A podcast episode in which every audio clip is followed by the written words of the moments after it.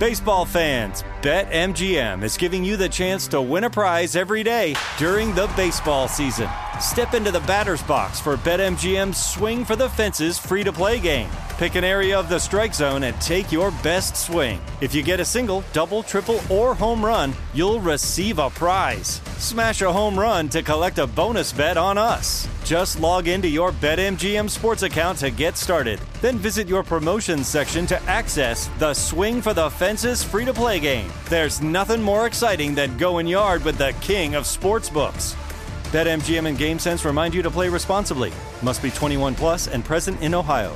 Subject to eligibility requirements. Rewards vary depending on market and expire 24 hours from issuance. Gambling problem? Call 1 800 Gambler. In partnership with MGM Northfield Park.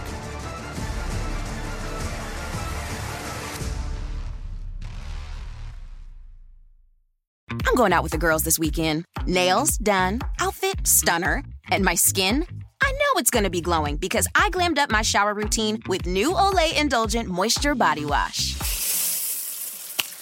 It smells so luxurious and deeply moisturizes with its super rich, creamy lather that's bursting with vitamin B3 complex. So my skin glows and my confidence grows. Try new Olay Indulgent Moisture Body Wash for glowing skin in just 14 days. If your business needs a new application, then developers will have to write code, a lot of code. If an application needs to be modernized, then you'll need time, resources, and caffeine. If that sounds daunting, then you need Watson X Code Assistant, AI designed to multiply developer productivity so you can generate code quickly. Let's create a more modern foundation for business with Watson X Code Assistant. Learn more at ibm.com slash code assistant. IBM. Let's create. The following is a high five moment from highfivecasino.com. Welcome to Burger Yippee. Would you like a hot apple pie today? Yes, yes, yeah, I won! Woohoo! So that's a yes on the apple pie? I just went big time playing High Five Casino on my phone. Real cash prizes, free daily rewards, over 1,200 games. Yeah! So yes or no on the apple pie? Whoa! Ah, I won again! I'll take that as a yes. Drive around. Have you had your high five moment today? Only at highfivecasino.com. High Five Casino is a social casino. No purchase necessary. Void where prohibited. Play responsibly. Conditions apply. See website for details. High Five Casino. Hey everybody, Robert Evans here, and I wanted to let you know this is a compilation episode. So every episode of the week that just happened uh, is here in one convenient and with somewhat less ads package for you to listen to in a long stretch if you want. Uh, if you've been listening to the episodes every day this week, there's going to be nothing new here for you, but you can make your own decisions. Welcome, everyone, to the It Could Happen Here podcast. My name is Sid Andrew, and I'll be your host as we talk about politics stuff. With me today is Garrison. Hello. And Christopher. Hello. And Sophie. Hi. And today we will be tackling, or rather, we'll be taking a trip to the anarchist activism in Latin America with Especifismo. But first, we need to get into some context here. The first organization to promote the concept of Especifismo was the Federación Anarquista Uruguaya, or the FAU, which was founded in 1956 by anarchist militants who embraced the idea of an organization that was specifically anarchist. For those who don't know, uh, not long after 1956, or rather two decades after 1956, um, the US installed a dictatorship in Uruguay that lasted from 1973 to 1985. The FAU survived that dictatorship and went on to establish connections with other South American anarchist revolutionaries. So they helped to support the founding of the Federação Anarquista Gaúcha, or FAG. I don't know if I'm pronouncing that correctly. The Federação Anarquista Cabocla and the Federação Anarquista de Rio de Janeiro, or FARJ, in their respective regions of Brazil. And they also helped to found the Ar- Argentinian organization known as AUCA, which means rebel. While only coming onto stage in Latin America within the last few decades, the ideas that really make up Especifismo touch on a historic thread that's really run through the anarchist movement internationally since the beginning. Um, it may, as we get into like what especifismo is and stuff, it may sound very similar to platformism. Are you all familiar with that uh, current? Yeah, I'm, I'm f- we're familiar with platforms a little bit, but we can probably uh I don't know, explain it for the people at at at home who are not as uh who do not spend as much time thinking about uh Right, old, right. old old old anarchist terms. Right, right, right. So, dear generic listener or viewer or whatever, um, platformism began with a document that was written in 1926 by the former peasant army leader Nestor Makhno, Ida Met, and other militants of the Dielo Truda, or Workers' Cause Group. They published a document called Organizational Platform of the Libertarian Communists and it was written in response to well being exiled from the Russian Revolution um, and having to struggle really to find their footing after the Bolsheviks turned the workers' Soviets into instruments of one party rule. Um, so the Paris-based group, the Dielo Truda, they really criticized the anarchist movement for a lack of organization. So they proposed an alternative that is controversial to some anarchists, but it's essentially a general union of anarchists based on anarchist communism that would strive for theoretical and tactical unity and a focus on class struggle and labor unions. Um, obviously, platformism, like all political ideas, is not a static. You know, the world has progressed signif- significantly in a century. So, um, while there is an emphasis on worker struggle and class struggle, um, when you speak to most platformers today, I would say, um, obviously I don't have stats on that, but I would say most platformers can recognize that, you know, the no war but the class war is a bit reductive. Um, I've also noticed actually that platformism has been gaining a bit more popularity lately. I don't know if it's just me and my perception, but I don't know if you all seen that. I have I've not seen tons of it here. A lot of the type of anarchism I'm around, or at least see, is is is, is not is not in this vein. But most most of the stuff I see is like around um like the kind of like live anarchy type kind of strains, um, and more in, individualists. Um, right, I- right.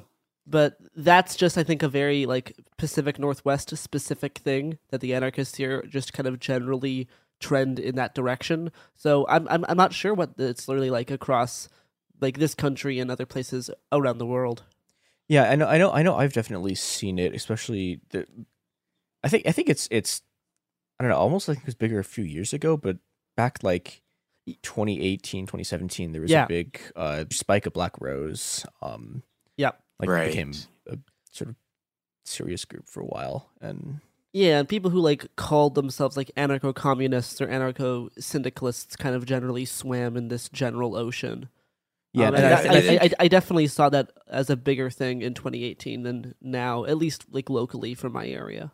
And I think I, I will say, yeah, the, the the Black Rose people, a lot of them like very very specifically were Especifismo based, and a lot of it was based on like people who had like experiences with Especifismo in sort of various ways. Right, right, yeah. Because I, I was actually just about to say, I think that Black Rose is more a specifist than platformist. But of course, there is, you know, a lot of overlap between these two currents, right? Um, as for my experience with like platformism and stuff, I have seen um discussions of it happening more. I mean, that's all I can really see that I've seen. Um, I can't be everywhere at once, but at least if discussions are happening, the likelihood of things coming out of it might be a bit increased, I guess. Another current that um, has been a part of the anarchist milieu, zeitgeist, wave, whatever, uh, is organizational dualism, which came out of the 1920s Italian anarchist movement. So they use the term to describe involvement of anarchists both as members of anarchist specific political organizations and also as mil- militants in the labor movement.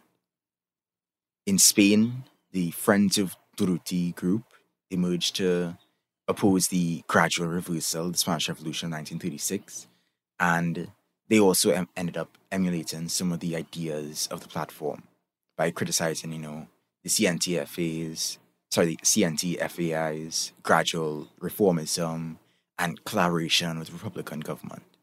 Um, so the Spanish Civil War and stuff, you know, there's a lot of forces at play, and I'm not gonna get into it now, but it is, I would say, as a side note, important to recognize that there is no monolith when it comes to like these sort of civil wars and historical events. Um, you really have to look at things in context and you know not try to strip them away from the goings ons of the time. Also, the Chinese anarchist movement of the 1910s um, advocated for similar ideas. I'm going to try to pronounce the name of the group. Hopefully, I don't get cancelled. But it's the um, Wu Sheng Fu Gong Shan Zhui Tong Shi Ze Hui, I think, which is the Society of Anarchist Communist Comrades. And yeah, they advocated for a lot of similar ideas. So there's a lot of different currents around the world influenced by, you know, the historic conditions, but the general thread that, you know, anarchists need to get together and work as a unit is, you know, what's thrust in it, right? And Especifismo is just a fresh continuation of this thread, of this trend. So, what is a, what is Especifismo exactly? The three key concepts um, that I see emphasized again and again are one, the need for specifically anarchist organization built around a unity of ideas and praxis.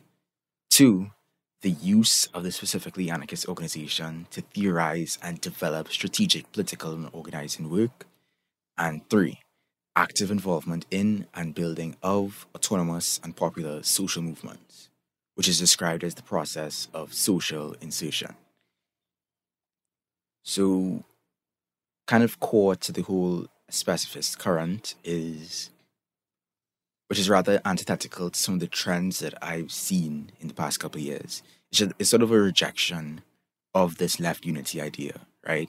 This idea that there can be these this sort of big tent organization that can somehow establish all these different visions simultaneously, right? So specificists reject the idea of just unity for unity's sake because they feel it boils down to sort of lowest common denominator kind of wishy-washy politics. They feel that when unity is preferred at all costs, it leaves very little room for unified action or developed political discussion. In fact, in my experience, when you have like a lot of political heterogeneity, um, there tends to be a lot of unproductive drama, for lack of a better word. Obviously, people of different political stripes should work together, um, and there's no like harm in that. But at the same time, when it comes to certain types of organizations, having a sense of ideological unity is, I would say, pretty important. As you know, you don't want to have all these different groups constantly uh, butting heads with all these different visions. You know, you want to have at least some sense that we're moving in sync, right? So you're not going to have some people who are trying to establish social democracy and some people who are trying to get like this workers' state, quote unquote, or, you know, people who just want, I don't know, like a higher minimum wage right? I mean, everyone's on a different stage of their political journey. But what specificists try to emphasize is that while we can work within these larger social movements, um, it's important that anarchists specifically come together try to shape those movements in an organized way. And I'll explain because it kind of sounds a bit like vanguardism for some people. This idea that, you know, these this cabal of like revolutionaries are trying to like manipulate things behind the scenes. But um, really, what specifists argue is that anarchists need a space. They need a space for like common strategy and reflection and collective responsibility and you know a place to discuss plans and build trust and share analysis and you know put together short and long term goals all that jazz.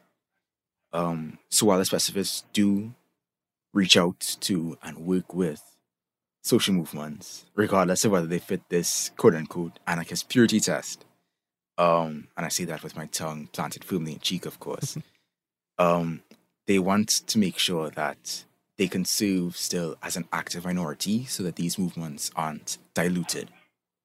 And so I notice I'm like throwing out a lot of different words and phrases and ideas. Um, you know, things like ideological unity and the need for sort of a consensus within the group. Um, and speaking of, I've spoken about consensus on my channel before, so I have a breakdown on it that people could check out if they'd like um, I also spoke of unified strategy, right? So you're not just joking around. You actually have a mapped out sort of strategy. Uh, like for example, Black Socialists in America, they aren't like a specifically a specifist org, to my knowledge, but you can see um, that they have like a unified, like clearly laid out strategy, and they're making moves to make to like achieve it, and they're very public about those moves, right? Um, I also want to emphasize, of course, in Especifismo, the whole idea of this active minority. You know, it's not just a bunch of like, it's not like a passive book club, right? An Especifist group is a group of people who are passionate about, you know, this cause. Um, and obviously, passionate people have this habit of biting off more they can more than they can chew, right? So, what I would advise like a specifist and a specific adjacent adjacent groups and really just organizations in general is that keep your size in mind keep achievable goals within sight because if you don't you know it's very easy to burn out very quickly you know um with the specificist groups it's important that they understand their responsibility but also that they understand their limits. Lastly, and very importantly, social insertion, I think, is one of the most important parts of Especifismo. And I think even if you don't take anything away from like Especifiz- Especifismo, you at the very least, like, implement social insertion or at least concepts within social insertion into organizing, right? Because obviously, um, anarchists are kind of few in number.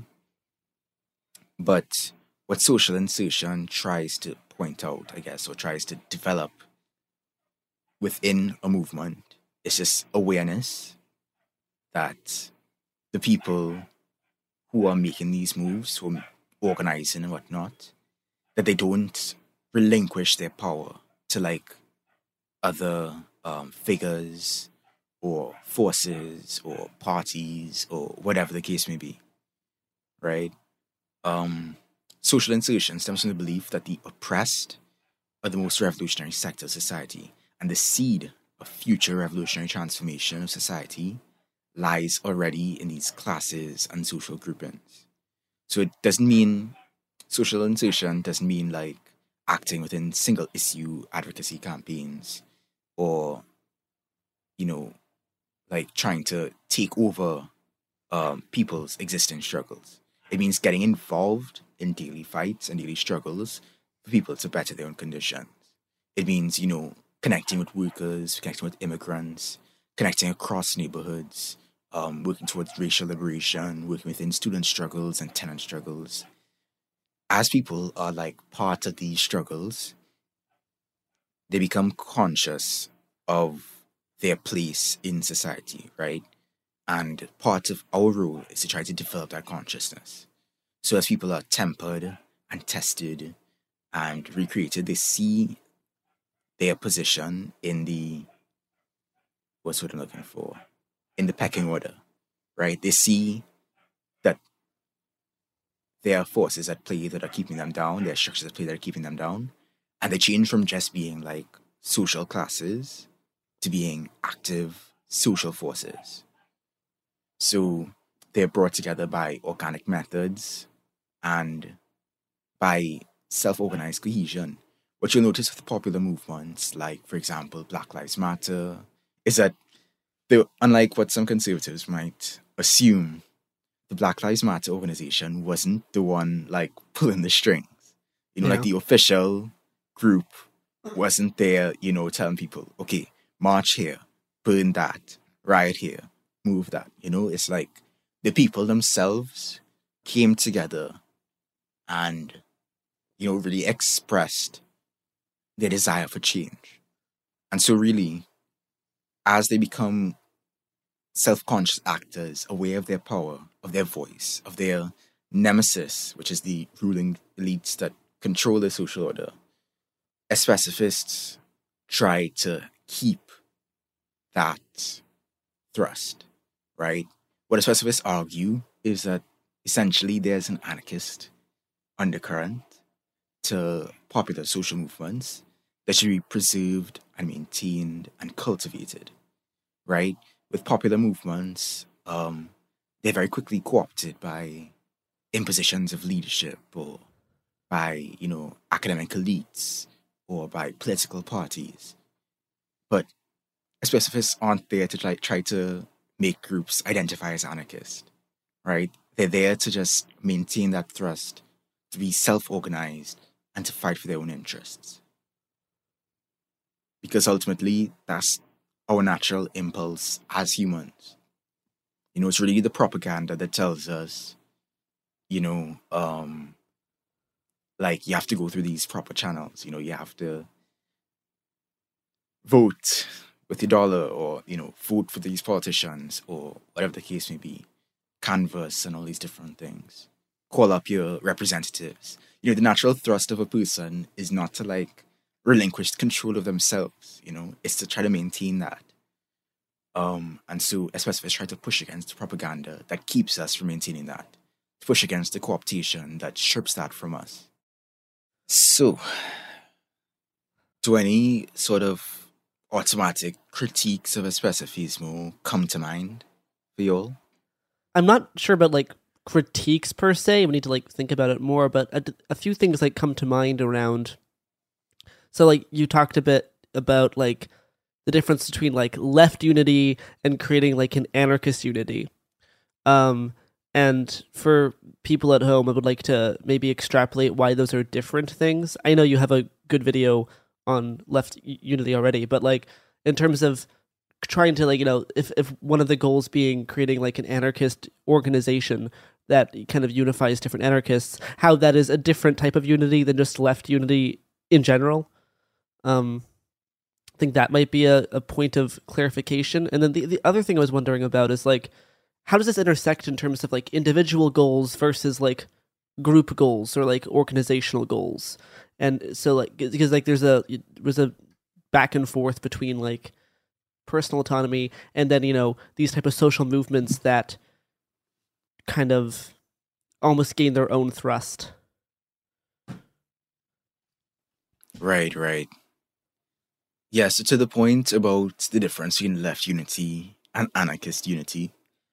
Um, well, obviously, anarchists are also fairly heterogeneous.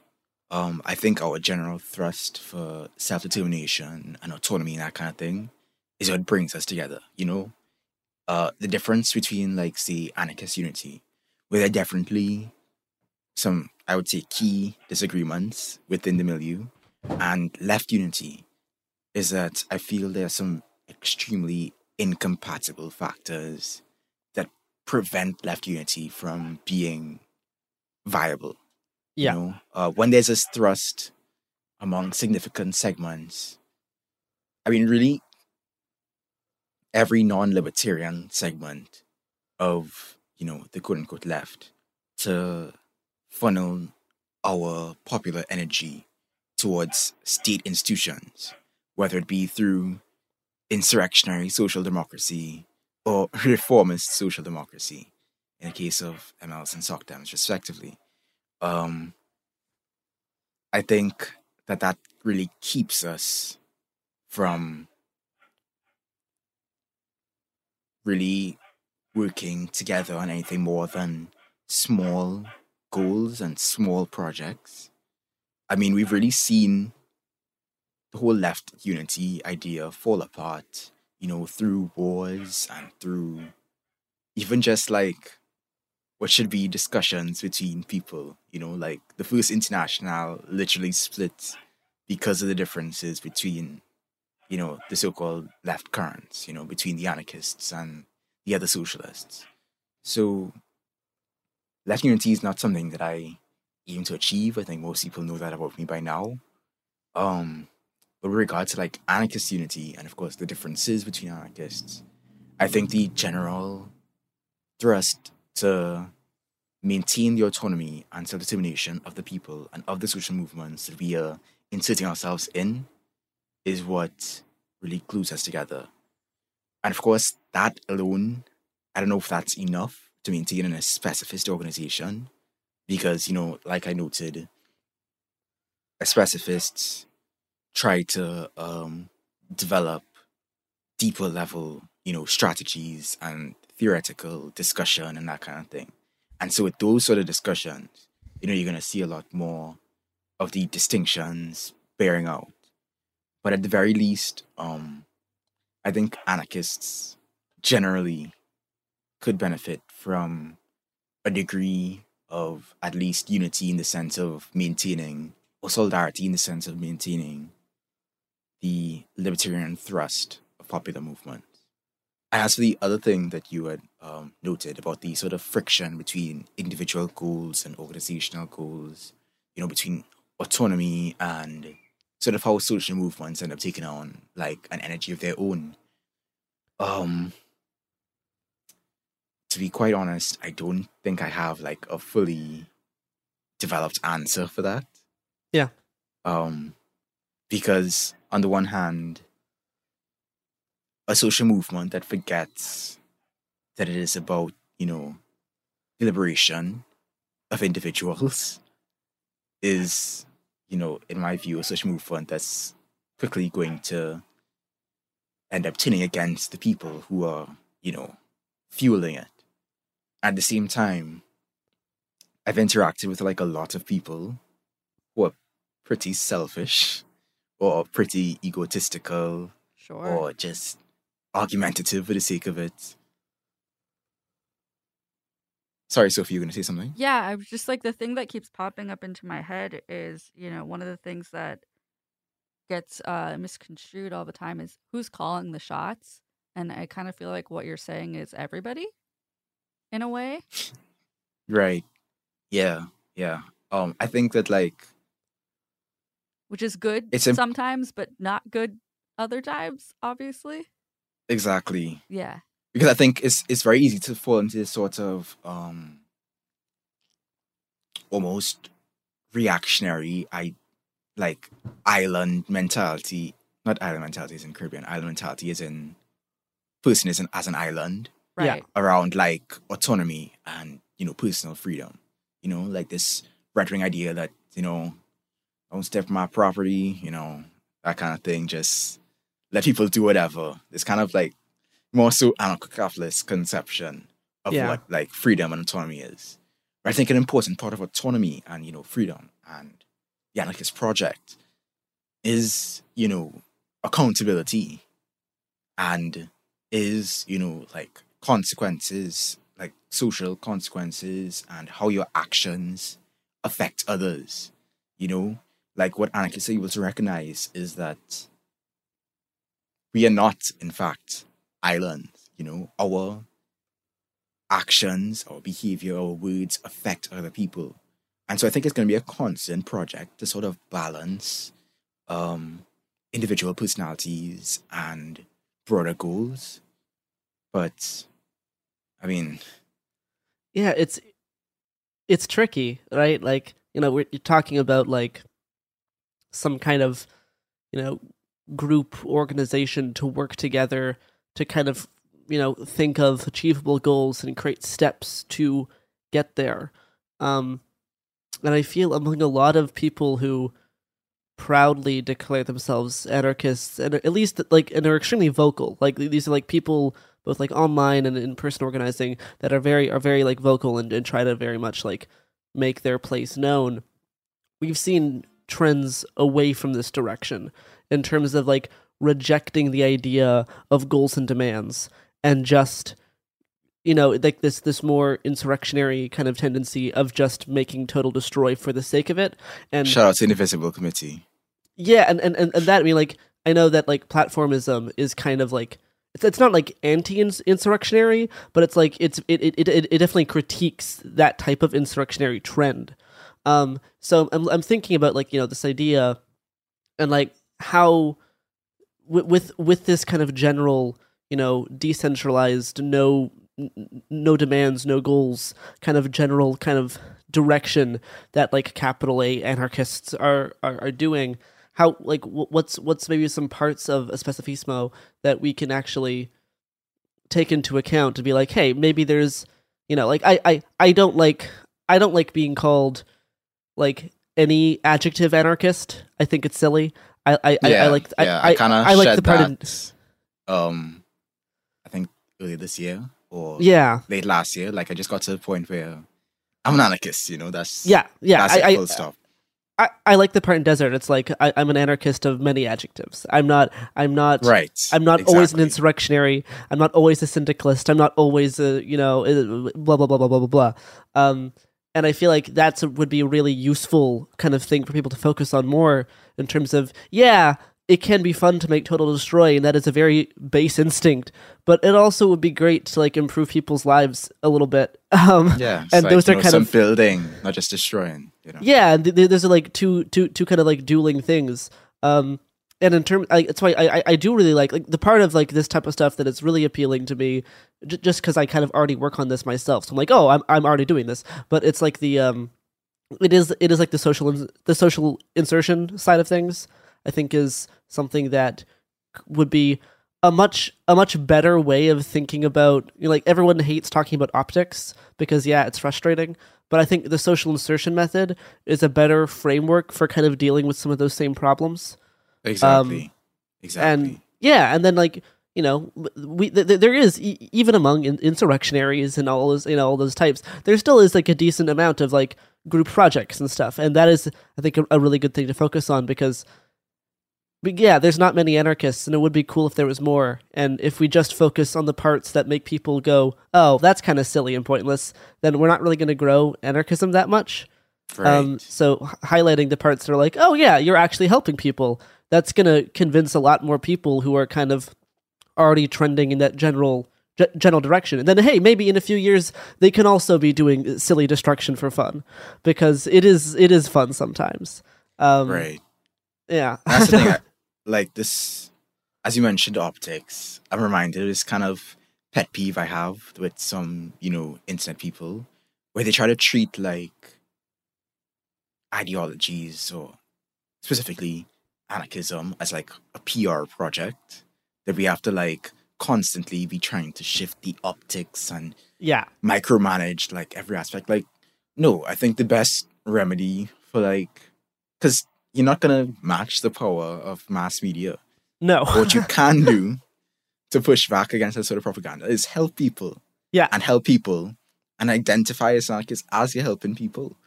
Right? Like that's the easiest and quickest way to dispel people's notions and like conceptions of what an anarchist is.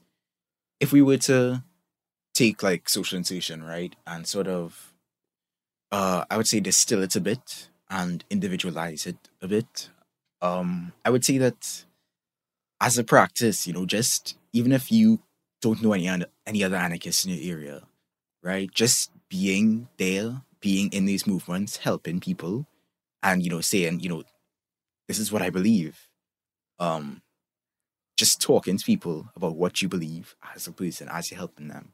You know, that goes a long way, much longer than any, you know, poster, um, campaign or like wheat pasting initiative or artwork, um, you know, wall art or whatever, you know, like actively helping people. Of course, wall art has its place, and um, I dabble a bit myself, but you know, it's um, it's not. uh, It's ultimately like talking to people and helping people and being there for people and being honest about your intentions. Yeah. that I think, you know, we should be working towards. And I, I think those types of projects are something that the Specifismo model like excels at in terms of like creating like a unity of anarchists who get like who have like a goal in mind and then go out to achieve the goal, helping people like doing like doing like like d- like direct directly helping people is something that that type of organization model is kind of the best at um Exactly. because you can yeah really like organize things much better with a small group like that and create goals that are actually very achievable whether it be you know building a community kitchen or building you know heating centers for like for the winter like under under bridges or, or whatever you know all those types of starting community gardens all those types of things are i think what this type of model really excels at and yeah you don't need to Yeah. change your ideology to this one word because that's that's silly but you can pick up different parts of it and be like yeah that actually seems like a useful way of improving Like, yeah, the world a we don't little bit want, you know, a politician just rolling here and co-opt our project, you know, like just basic things like that, you know. Um, and then from there, you know, as you are talking with people and meeting people who are passionate about issues in these social movements, you know, not only does it keep you from developing this sort of um terminally online um in-group kind of mentality, it also opens up opportunities for you to develop your and this is on the topic of like the individualist social insertion. It presents presents opportunities for you to develop your own, I don't know, like book club, and then from that book club could come an specificist organization. You know, as you begin to develop your politics and your shared politics, more can come out of it. So don't underestimate, you know, the potential of just putting in the work and talking to people yeah. you know? Just What- what- being there on the ground. And one of the best things you can do to help stay alive in the while things are heading in the direction that they're heading societally is like making friends and f- forming a friend group and then yeah like actually doing stuff together. That makes dealing with everything else that's happening so so much better. And hey remember uh our old friend Nestor uh Nestor Makhno uh, started with a book club. So hey, you know, you- you- you, you, never know where book clubs can lead. You never know. exactly exactly there's actually this really interesting um video clip of Murray Bookchin talking about book clubs and like the power and potential of book clubs um I don't know if we could probably link that in the show notes, but it's like a really interesting Yeah, if you send me like the link, I'll make sure to include that. So ultimately, specifists believe that social movements will reach their own logic of creating revolution. Not when they all just decide to identify as anarchists and wave the black flag, but when the majority reach a consensus and a consciousness of their power and their ability to exercise their power in their daily lives. So even if they do not adopt anarchism, they still consciously adopt the ideas embedded within it. There are multiple political currents that will exist within any movement. And so it's important that we as anarchists, and I guess specifically as a specifists, are there to actively combat the opportunism that come from, you know, these forces, from this, whether electoral or vanguardist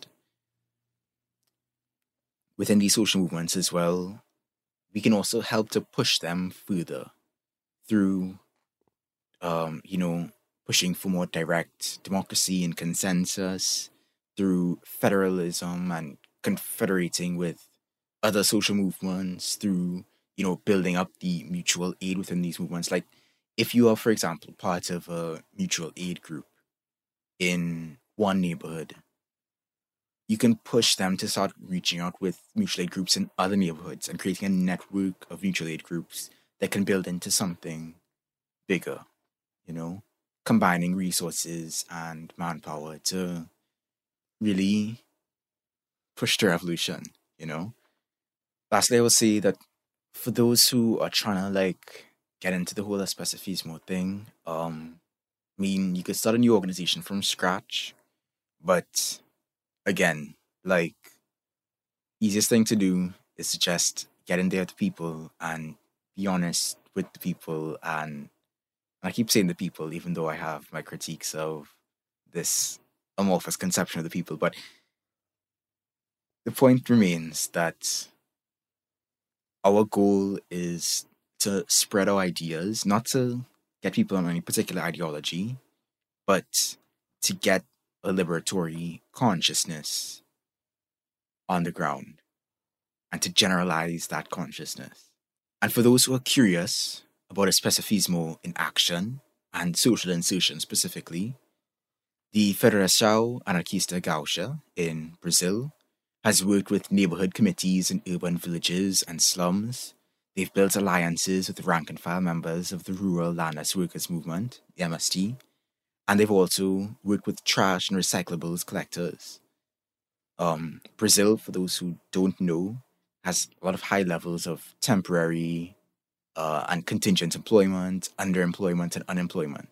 So the working class isn't how we traditionally conceive it as like just surviving primarily off of wage labor, but it's more so this sort of subsistence work, informal economy, gig economy kind of deal. So being able to connect with these urban trash collectors, for example, who are part of this sort of economy, the, the FAG has built a strong relationship with them and helped them to form their own national organization to, you know, push for their interests and to collectivize their recycling operations. Especificismo has also um, worked with the has also worked in the efforts of the Zabalaza Anarchist Communist Front in South Africa, as they also are strong opponents of social insertion and, you know, really being embedded in these social movements. In Argentina, in Brazil, in South Africa, and in the US, in the case of Black Rose Anarchist Federation, Especificismo has been building as a key point of reference. And so I'll leave us off with a quote from the Userfront Collective, an anarchist group um, online. If libertarian socialists merely organize with libertarian socialists, then they will lose contact with the broader population they need to be reaching. If libertarian socialists merely join social movements without advocating various libertarian socialist practices that can be used, then social movements can easily drift into being susceptible to reformist, unstrategic, liberal, and Leninist tendencies and opportunists. If libertarian socialists merely join social movements and try to spread ideas and practices in mere individual ways, they'll be far less successful than a well thought out, coordinated effort. And if theoretically specific libertarian socialist groups try to control social movements and popular organizations from the top down, then such specific groups sacrifice their own principles and will reproduce hierarchical organizing. In contrast to authoritarian vanguardist conceptions, especificismo groups and especifists put their activity towards the self organization of movements and organizations. Ultimately, as I honestly love this quote from Ashanti Alston power to the people where it stays with the people. Peace. Oh, yes, Andrew, please please plug your pluggables because they are good and people should in fact listen to them. Right. Thank you. Uh, safety first, of course. I will say that you could follow me on Twitter at underscore Saint Drew and on YouTube uh, at Saint Andrewism. And you can find me here, apparently, twice a month. Yay. Which is pretty great. Shout out to It Could Happen Here. Take care, everyone. Peace again. Peace again.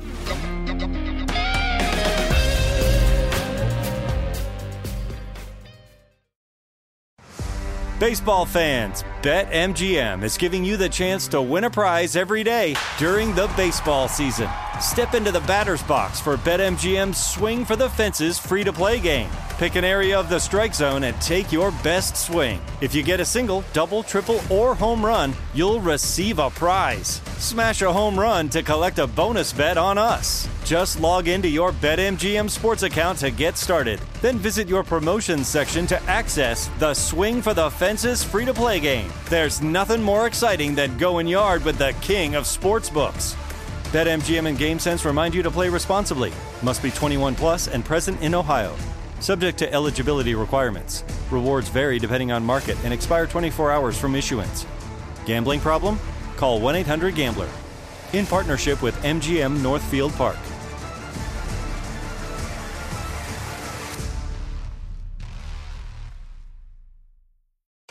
Glow with your best skin. Be confident in your skin. Be brave in your skin. With Olay's new Indulgent Moisture Body Wash, cover your skin in layers of rich moisturizers and vitamin B3 complex, transforming your skin from dry and dull to moisturized and smooth in just 14 days. Feel the best in your skin and glow with confidence all pride. Olay Body is a proud sponsor and supporter of iHeartRadio and P&G's Can't Cancel Pride, raising funds and support for the LGBTQ plus community. Olay Body wants you to feel empowered to live with confidence in your own skin, not just all month, but all year long. And when you feel the best in your skin, you can do anything. So this pride, glow with confidence with the help of Olay Body. Check out Olay's new Indulgent Moisture Body Wash online or at your favorite retailer. Happy Pride! You're probably careful with your personal information, but what about the other places that have it? Like the doctor's office that mixed up your files. They have your social security number. The power company that mistakenly cut your service has your payment info and last three addresses. And the hotel that lost your reservation has your passport info. Your information is in endless places out of your control. Any one of them could accidentally expose you to hackers and identity theft through lax security, breaches, or simple mistakes. But Lifelock monitors millions of data points every second and alerts you to a wide range of threats. If your identity is stolen, a US based restoration specialist will fix it, guaranteed, or your money back with plans covering up to $3 million for stolen funds and expenses.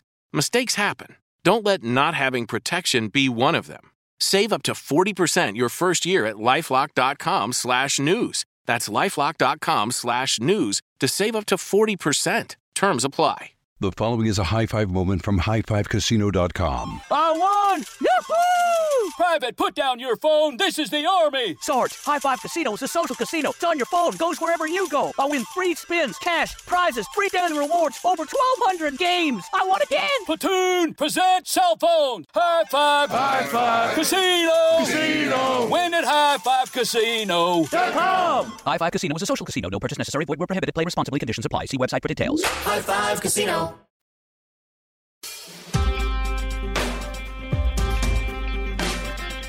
Uh, what's new? My year.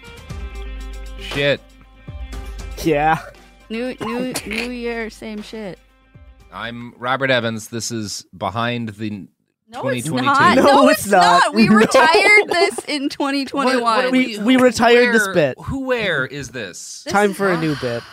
This is it could Well- happen here. Time for more coffee. It's a The, the podcast about how things sometimes feel like they're falling apart, sometimes, and maybe we can do things about that. You know what's falling apart is me because I during my break woke up at like 1.30 every day, and now it's some unspeakable hour in the morning. I hate this.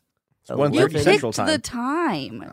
You All picked right. the time. No. So- for for for one of our first episodes of the new year, we have decided to subject ourselves to your parasocial whims. Um and we are going to be doing maybe one, maybe two Q&A episodes um uh giving A's to your Q's. And I've been A told and you right in the queue. Okay. I've been told that uh, our producer Sophie has a list of questions already prepared so that I can stop talking and she can now. You've been told. You're the one who posted the thread. Sophie said that she would read them. Uh, I did. I did volunteer as tribute, but I might, I might, I might take that back and see how, how much energy At some I have. point, yeah. I might Yeah, take that back. Uh, let's let's let's start with uh let's start with a uh an, a, a good one. Uh, what has been your favorite episode slash topic to research in this past season? So since we started season two. Oh God. Um, I enjoyed the metaverse Facebook episodes because there's a part of me that really likes shitting on bad tech industry stuff. Mhm, Um, mhm. It, it it fills a deep part of me. Just just really comprehensively thinking about how s- how terrible the vision of the future these people have is. So that was probably my favorite. I liked the climate leviathan stuff, um, the climate leviathan, climate behemoth, climate Mao, climate X kind of uh, four quadrants. I, I I liked learning about that. Like, oh, geez, almost a year ago, actually, by the time I started researching for the show. Um, and I'm decently happy with the way that those topics were presented and how they keep popping back every once in a while. I think in terms of just the favorite episode I recorded it was probably the interview with the Common Humanity Collective people, just because, like, listening to a bunch of people who have a very sophisticated and well developed mutual aid project, and then listening to you know the, them talk about their political development and how they've been sort of solving their problems was really like reassuring and cheerful in a lot of ways. And then research wise, it was definitely the the the spooky Area Fifty One episode where I was like, oh, I'm gonna do a fun episode about uh the government and aliens, and it was like, oh no, here's every war crime ever, and like 16 people almost killing everyone on Earth. I was like, this is this is good. this is a, this is a good time. probably probably the most fun I had was with the uh, chaos magic and esoteric kekism episode. Mm. Just because of Uh, that was a hoot. how how si- how silly it is. um, yeah, that one that one also was uh, just just a pleasure to record. I also loved having Cory Doctorow on. Um, Oh, totally. because that was cool. That was cool. That was that was very cool. I, How how Um, cool of us. I've enjoyed Mhm. our, our, our fiction episodes with uh, Margaret and with Rebecca. Those those have been great, and I've loved having St. Andrew. Uh, Mhm. Yeah, that has been also Yeah. very cool. Fantastic. What were you going to say, Robert? Nothing. Oh, great. Uh, this person says, I think I've got my head wrapped around mutual aid, community resilience, and all the stuff you talk about. Any tips on how to effectively communicate it to people who might not be, at least initially, open to it? Um, I mean, it kind of depends on why they're not open to it, right? So it's Sure. it's a matter of are they just somebody who has a lot of faith in in systems as they exist? Are they someone who's kind of coming at it from more of a traditional like liberal um statist perspective where they they think the option is to get in line with you know the democratic party and support that and that will make things better. Um like basically are they a top downer? Um or are they somebody who rejects it because it's like communism? Um and they they don't they don't think that people have uh, any kind of fundamental responsibility to themselves. Um because you are going to have kind of a different approach to trying to reach either of those people. Um if they're coming at it from kind of more of a right wing standpoint, but they're not, you know, uh, talking about shooting vaccine doctors. Um, they're just kind of conservative.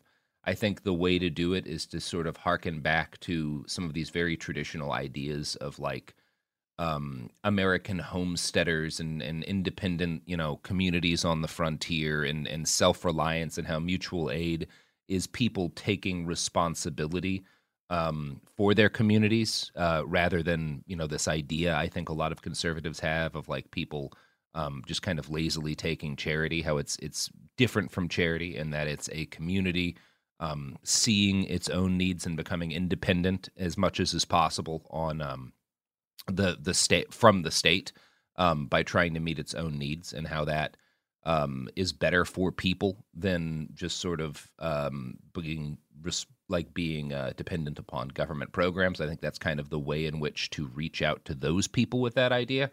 If they're coming at it from more of a liberal top down approach, um, I think you can get more into the weeds and may argue about kind of inefficiencies within the system, problems within the system. I think one thing to really point out that will probably still be fresh to a lot of people of that persuasion is how frightening the first couple of weeks of, of quarantine were and all of the supply line issues and, and kind of the early breakdowns. and Be like, look, um, that didn't go away. Like, right? You can see that, that we're still dealing with a lot of this and we're still having supply line disruptions and the state really has not kind of even under Biden, sailed in to clear the gap. And so we need these community resiliency programs. Um, and you can, you know, depending on the kind of person they are, you can also sort of point out um, the degree to which there is our attempts at kind of sabotage of any sort of of of, of top down government programs by the right, and how um, that's part of why you need community resiliency programs because you can't guarantee who's going to be in the White House. You can't guarantee what's going to continue to get funded,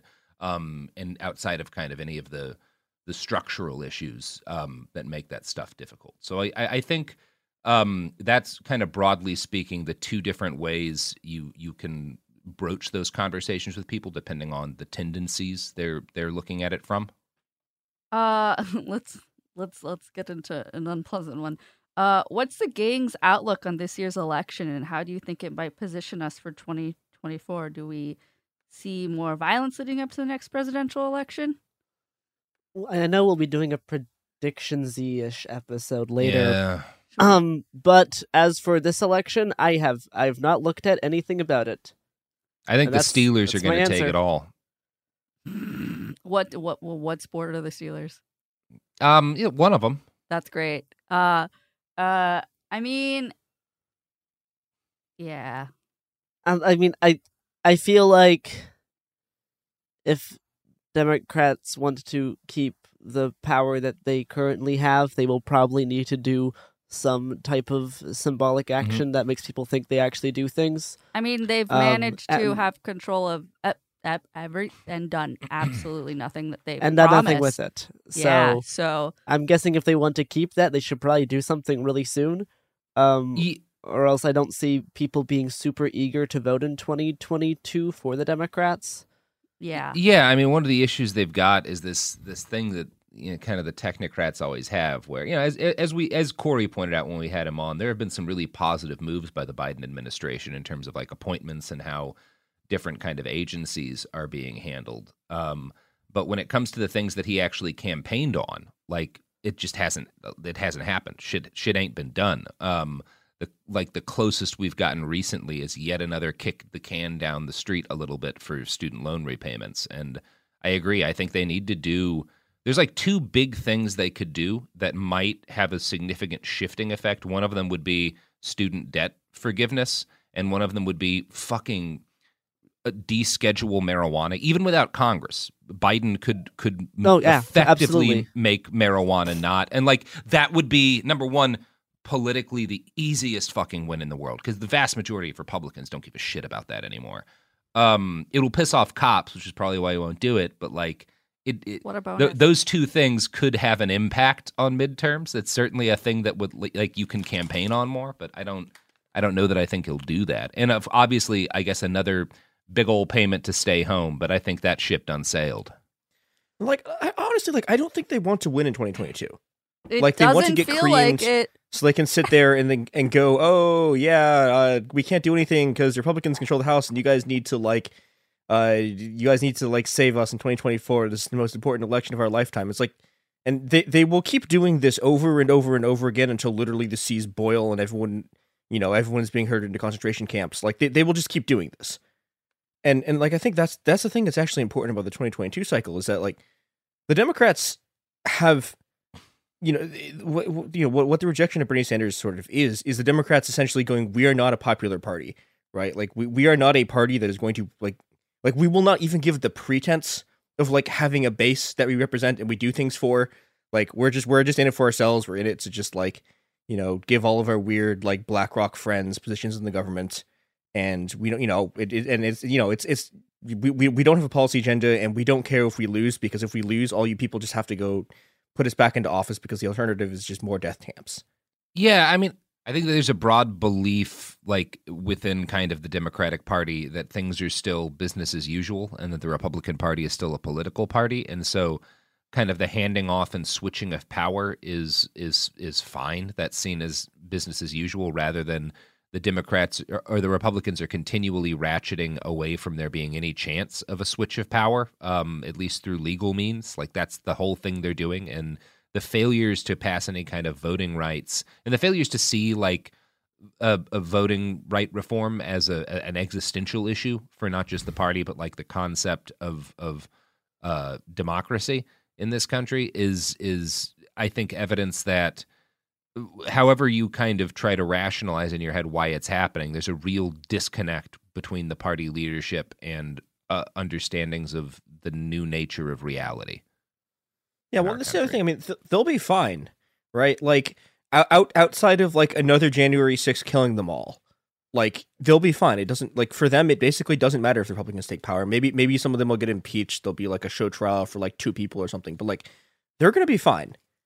And you know that's that's the thing that motivates all of their thinking is that they they can survive another Republican administration. Like we're you know we're dying under both of them, and you know like I mean this is this is partially you know if we want to talk about sort of the COVID response for a second and the relation that has to the election. It's like yeah the Democrats have just like completely given up even the pretense of doing literally anything about COVID.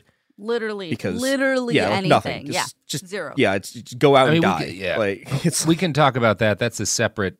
Yeah, yeah. That- that- that's a separate issue, I think, just in terms of like how how to interpret what they're doing with COVID and the degree to which I think they even have a chance of, uh, whatever. Um, but yeah, it was like like they, they they don't care if we live or die. Like we care if we live or die, and we're gonna have to do stuff on our own outside of this because they're just gonna kill us all. Yep. Yeah, I mean, I think that it's hard for me to tell where the elections are going to go precisely. Uh, Biden's polling certainly isn't great. It's also not like wildly out of step with how uh, where presidents often are, kind of at this point um, in in their cycle. So it and also it's pretty normal for uh, the party that just won the presidential election to lose at the midterms. That's more normal than not. Um, I think so. I think the big questions are number one, like the degree to which it's a wide sweep, which is going to depend on the actual impact. A lot of these um, efforts to kind of restrict uh, voting and, and gerrymander, like w- what the actual on the ground impact is, um, and the degree to which we've seen an actual shift. Because one of the things that the polls don't often tell us is like, yeah, uh, Democrats are not popular. Most people seem to be aware that a lot of promises have gone unfulfilled, but it doesn't also mean that they like the Republicans, um, who, as the party of Trump, have, are still kind of widely disliked by people. So it, it's kind of unclear to me what precisely is going to go down. By which I mean whether or not it's going to be a pretty normal midterm where the Republicans pick up some seats or like a nightmare blowout. Um, and I, I do think that has a lot to do with whether or not Biden and like does a couple of the things that a president can do unilaterally that would be really easy for other people to campaign on. Um, like he, they have to like if they actually do want to win, they have to they have to make a couple of big hail marys. They have to do again. Biden has to do a couple of the big things that a president can do, and then say, okay, see, I did a thing. Put more Democrats in, and uh, we can do this other big thing that a president can't do on his own, or something like that. Like I, I just don't see. Um, I mean, you know, anything could happen. Still, it's fucking January. Uh, I, I think there's a positive if you want to, in terms of things that are make me kind of optimistic, um, and, and in terms of things that are better about when the Democrats are in power and then the Republicans. You can bully the Biden administration into taking broadly positive action, which is what happened with student loan repayments, Yep. right? That's why that did get kicked down the can a couple of uh, t- kicked down the road a couple of months. Um, and so I do think there's potential in um, harassing the Biden administration into taking actions that can make Democrats more popular. Um, that would not be the reason to do it. The reason to do it is so that people don't starve trying to pay back student loans. Um, but it it does point to, I think, an, an avenue of hope um, if we're trying not to be complete doomers in January of 2022. Yeah, and uh, speaking of avenues of hope, it's time for an ad break. ah, the only thing that gives me hope is the products and services that support this podcast. and we are back. Back we are. Back we Mm. are. Uh, Yodaing it. I, I, I've, I've, I have a question I, I would like us Okay. to talk about. Um, Okay. New Year book list. Oh yeah. That's Oh, nice yeah, and simple. baby. So Uh-huh. what's what's some? I think we could answer this like, and then they, they also someone else followed up with saying, uh, re- recommend some books that maybe not just left leftist theory or climate change, also some like fiction stuff as well. And I'm I'm just gonna say the books that I'm reading or is on my reading list. Not I'm not gonna recommend books I've already read. I'm just going to say the ones I'm currently reading. Um, I'm still making it through Hyperobjects for an upcoming episode. Um, Ugh. I picked up a really a book I've wanted to get for a long time called Islands of Abandonment, which is about um people. Well, no, it's it's it's about places that have kind of been forgotten and regrown or taken uh, have been re- kind of reclaimed by the area that they were that they were built on. And then I also have a random few books on alchemy that I'm going through as well. That's most of my books. Horrible. Um, I read the last book I finished in 2021 was In the Garden of Beasts, which is by God, what is his name? I think it's Erik Larson. Um, he's a guy who's written. He wrote like Devil in the White City and a couple of other books that people have probably read. Yeah, Erik Larson. Um, and it's about the the first U.S. ambassador to Nazi Germany, or what becomes Nazi Germany. He gets sent there right before, like like months before Hitler takes power, and the the book largely traces he and his family's journey in Nazi Germany from like kind of didn't really care about German politics and were often broadly sympathetic towards the Nazis they met, met like his daughter kind of is is very much like on board with the Nazi revolution for like the first half year that she's there. She's also like simultaneously de- dating the head of the Gestapo and the Soviet um like assistant ambassador, which is fascinating. Like it's a very interesting book. Um and the story like the journey this kind of family goes on realizing like what the Nazis are and the perspective of that. It's it's very well written. Um it's very detailed. Uh I really enjoyed it the thing that I liked the most was the detail it goes into about the kind of the fates of because it's it's a more I, you know obviously as much of a nerd on the history of fascism as I am. I've read a lot about the Night of Long Knives. This did the best job of kind of going into detail about the kind of dudes who the dudes who were purged in the Night of Long Knives. So these guys who were Nazis in that they they wore swastikas and they were part of the party and whatnot but also weren't Nazis enough to not get purged. And in a lot of cases were like starting to fall out of love with the party when the night of long knives had. And so it's these it's really interesting um and i i i recommend it to people and the last book i started in 2021 and the first book i finished in 2022 was called ministry of the future uh, by kim stanley Mm. robinson who is um an interesting science fiction author in part because ministry of the future is about climate change um it is a a science fiction look at uh, about like a thousand different potential solutions to climate change. And Kim Stanley Robinson is actually like an expert. Um, he works for the the Sierra Center, I think it's called.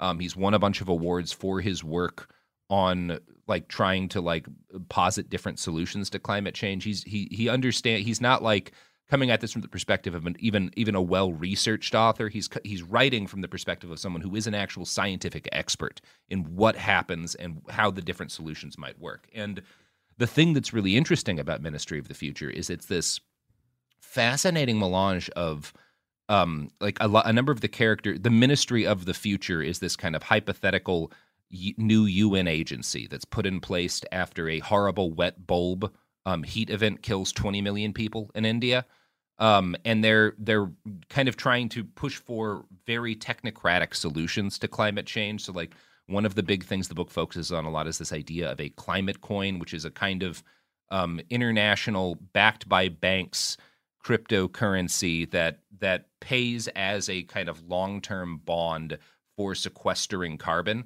so that like countries like Saudi Arabia that have huge oil reserves actually make more money by refusing to pump out oil and thus get paid in these coins. So it's really technocratic solutions like that. And then also terrorist groups that may be funded by this UN agency building fleets of drones to murder people on commercial air flights um, in mass in order to cripple the entire air travel industry and stop carbon emission and carrying out mass assassinations on like CEOs of, of oil uh, companies living in their private islands. So it's this really interesting mix of like kind of liberal politicians and like bankers like working out these very wonky solutions to things and like terrorists who have lost people in climate emergencies mass murdering um billionaires. Uh and and so it's it's a very it's the widest possible ranging look at kind of different solutions to climate change and how they might work. And it's a very optimistic book.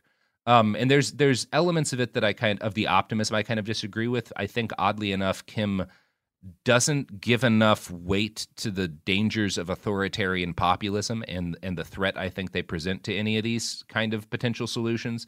But it's still a very well thought out look at climate change, and I think really worth reading um, if you want something that will both bring up different because he also goes into a lot of like very scientific solutions like pumping up water from underneath glaciers in order to stop glaciers from sliding and like slow the rate of melt and all these these other kind of like very much like technical here's a thing that we can do that will reduce the effect of this specific um, kind of climate change it's really a, a very good book um, and it's apparently was Barack Obama's favorite book of the year, which, considering the degree to which it talks about murdering politicians and, and yeah. business leaders, is interesting to me. I think he was maybe more paying attention to the carbon coin stuff than the shooting oil industry executives in their face while they're sleeping. well, he was also a fan of Parasite, so womp de doo. Mm-hmm. he may just have been told this is a book you should say you like, but it is it is a very good book. It is really worth reading. Um, and it's it's it is a work of science fiction, but honestly, it's like it's also it's well again kim really understands his stuff from a technical level. So I, I, think it's pretty unimpeachable from that point of view. There are some kind of sociological areas where i don't think the book i, I think there's some shit missing particularly as regards the problems authoritarianism is going to cause in in reaching for these solutions but i, I think it's still really really valuable. And uh, chris we're we're going to hear your responses but first uh, capitalism.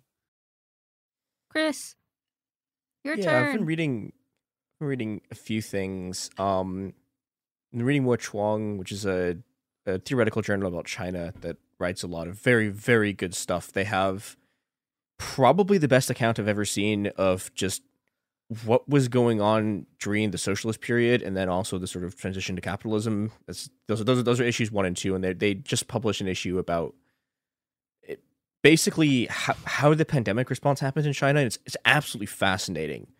Um, it's also about sort of and this is something I've yeah I've, I've, I've talked about a lot of their stuff on the show, sort of either obliquely or directly. But like, you know, one one of their big things is about how, in a lot of ways, the pandemic reveals the sort of weakness of the Chinese state in in, in a way that, you know, is you don't see really for because well both you know both the Chinese state and the sort of like American media have this vested interest in showing like China as this sort of like all powerful authoritarian police state or whatever. Like the mirror image of it is like this isn't. But you know what what you really see is that like this the state has a very strong ability to intervene in like one province at a time, and they can you know when when when they focus when they focus all of their sort of administrative power on like one area, right? They're extremely effective. They can't really do it in you know multiple areas at the same time, and this means that you're dealing with all these sort of regional government stuff, and it's it's very interesting. the The other thing that I have, well, okay, so do do, do we want to talk a, like a little bit about the Dawn of Everything, or do you want to save that for just like?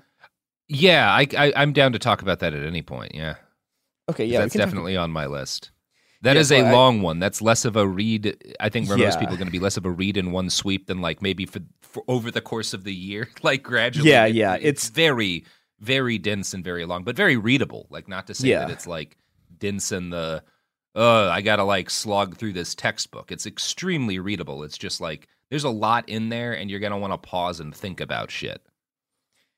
Yeah, so so the Dawn of Everything is this is the last book David Graeber ever wrote, and it's uh, David Wengrow also uh, they they wrote it together, and it's it's this basically an attempt to reassemble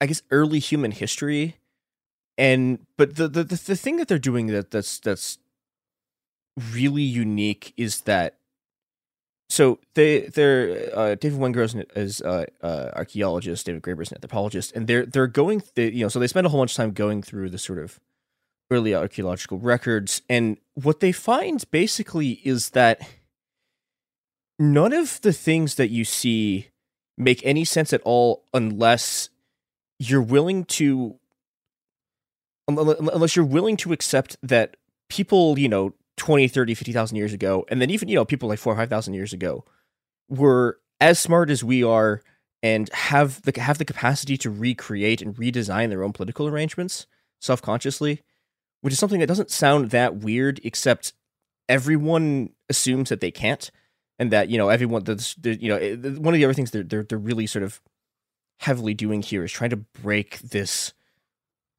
idea that you know uh, uh, human society sort of evolves in this this linear progression. You know you start out with like these small hunter gatherer bands and they get more complex quote unquote and eventually they develop farming farming develop the state. And the answer is just you know when you look through the actual archaeological record none of this is true. You have you know they, they, they have a lot of very interesting sort of historical examples of this looking at like in, what look like incredibly democratic and egalitarian cities. And then you know on the outskirts of those cities you have the emergence of the states among um, of things that look like states among barbarian groups and they have and what what I think is maybe the most interesting part of it is that they're they're very concerned with the question of human freedom but freedom in a mm-hmm. way that like we don't like fr- freedom on a level fundamental enough that like we can barely imagine it. So they, they have these things called the three freedoms which is one of them is so the first one is the freedom to just move to leave and to to, to, to it's, it's the freedom to to you know be in a place and then leave and know that you will be cared for when you get to wherever you're going Yeah, though these kind of networks that were set up so that people could travel that have like the descendant of those ideas is sort of the way if you've ever if you've ever spent time in the Middle East, not in like hotels and shit. Like it's that same idea, that kind of deeper than religious belief about the importance of that has gotten added to like Islam and and, and to a number of other faiths in the area. Like, uh, but this idea that like it, there's nothing more sacred than taking care of a uh, of a guest, um, like and and how that that it, that existed to enable kind of a sort of cross cultural contract and uh, contact and like recreational travel in a way that I think is would be deeply surprising to people who just sort of assumed everyone before a certain age died within five miles of their house or was Yeah. you know yeah part of a band of wandering hunters. Yeah, and it's, it's Um, interesting in that like like yeah, like we we in a lot of ways travel less than early people did because you know they, Mhm. people would just leave and people you know people just didn't like their families and so they'd walk like 500 miles and they they'd come Mhm. to a place and they'd be accepted and Yeah. yeah and so, you know and, like the, the second one that I think's the one that I is the the one we have the least capacity I think to understand which is just the ability to disobey orders to just like anyone tells you to do something you could just tell them no at any time and it's not only can you just tell them no like the social expectation is that you is that you don't act is that it's it's it's it's, not just that you have the ability to do it it's that someone giving you an order is treated as weird and this is a thing that you know it, like like this this is the thing this is a freedom that used to exist and no longer does and was sort of destroyed in various ways along with sort of the, the third freedom they talk about which is about how people have the right to sort of just shift and recreate their their social and political arrangements and Yeah, you know, and- and, people used to do this sort of. I mean, people, yeah, a lot of the what what their early part of the book is about is about how societies used. There, there's a lot of societies that would you know flip seasonally, right? So one like one half Yeah. of the year you have this just like absolute dictatorship. The other half of the year it's like, well, it looks like a hippie commune, and you know the fact that we do not like the fact that like we we we just don't like it cannot conceive of completely shifting our political arrangements like that is It- it's also there's this fascinating discussion of like the the fact that and this is kind of counter to what I, I I- had always kind of thought that like once as a group groups of people when they when they made the decision to like move to agriculture um and like set founded cities that it was kind of a one way street you know? You you you just keep going along that road. And there's actually multiple examples of people's like this is what what happened to the British Isles or at least in what is currently Great Britain people's like developing agriculture, settling down, and then being like, oh, you know what, fuck this, and like going Yeah. back, like that. That shit shit happened all the time, and and one of the things that's really kind of optimistic about the vision of of the sweep of human history in the dawn of everything is the idea that like no we don't have to keep like it's not inevitable that we just keep doing more of what we're doing now. All throughout history large groups of people have been like uh, it's time to let's do something else. Let's make a radical change. Like it Yeah. happens. Um, and it's probably more normal to do that than it is to do what we've been doing. And when you you- i think one of the things that kind of one of the things that leads to the sense of inevitability of development along the lines that we have is is the fact that we only really have about 10,000 years of even vaguely reliable like data um, or vaguely comprehensive data on human history, but people have been around for tens of thousands of years longer than that, and for most of it, we've been a lot more experimental than we are now, and it's it's always possible for people to try different things in a way that um, maybe seems impossible to us now, but but necessarily won't for our kids. Oh yeah, the last thing I would tell people to listen to if they're looking for a fictional optimistic thing is Cory Doctorow's Walk Away. Um, yes, give, give it a read. And if Great you're and if you're looking for like a a, a, a like a, a beautiful like not to get your head out of the I, one of the things I'm really passionate about is plants, and I have this beautiful book called the Plantopedia, and it's really helpful for caring for your houseplants, and it's just like aesthetically, just so the photographs are beautiful, and it's one of my favorite things to gift friends and family. So check that one out as well. An, an, another another plant book that I just got for somebody that I really like. I think it's called Wicked Plants. It's about uh all the poisonous plants that, that you can get, um, and the ones all the like the poison plants that you can cultivate in, in your own garden, and that's been a lovely read. Um, and I, I do hope to set up a decent poison garden here in the spring. I- so I would very love that excited for for that. you. Yeah, me too. It's going to be great. Well, let's get to a, a, another question. Um, do you guys want like a, a a fluff question or like a real question? Uh, let's do a fluff one, and we can start the next episode with a real, yeah, I love real I love juicy. to get fluffed. Fluff me, daddy. All right. Okay. That's a little gift to all of you at home. Fucking hated Jesus that. Christ! oh Um, my god. Uh, uh, uh, on the topic of hobbies, so so I just Garrison likes poisonous plants. I like non-poisonous plants. uh, what hobbies are you into that we may not know about? Um, I guess I can only say one thing here, really. Well, I guess I, I don't know. Yeah, you should be really careful about how you answer this one, Garrison. I know what your hobbies are. Let's have everyone else go first. Um, I just got into 3D printing. I'm currently trying to figure out how to get ABS to act, adhere properly to the yeah, that was the, problem I had table. with my printer. Is that it would I would get like a decent way through the first part of the print, Yep. and then part of it Starts would like curl. cum- cum- curl off. So then it wouldn't print the next layer on correctly. And then it messes up the print. And Yeah. I was between mental health stuff and that at the time I was I was set, set- setting up my printer. This is when I just gave up because it was too much. Mm-hmm. So I'll be excited to see how you get past this hurdle. well, I've I, I- I've got a glass bed coming in, so I'm gonna. I have I've the I have one too. Yeah, and I've I've got the enclosure. One of the issues I'm having is just that I'm I'm having a heating issue with the bed. It won't heat up. It it stops before it gets to 110, which is what it should be able to go up that high, but it's just not. Yeah. Um. Can you manually heat it up? Uh, hotter. Um, it doesn't seem to matter. It it doesn't seem to matter if I if I set it like I can't obviously like you can you can set it up to heat, but it, it just keeps Yeah. I keep getting that like loud error beep. So there's like there's Okay. this is going to be it's going to be a process of, of jiggering to to to figure it out. Um, You but can- you can it's, come it's over- pretty yeah. fun. Yeah, I mean, I have, I have, I've, I have a similar problem with my setup right now that I've been trying to troubleshoot for like half a year.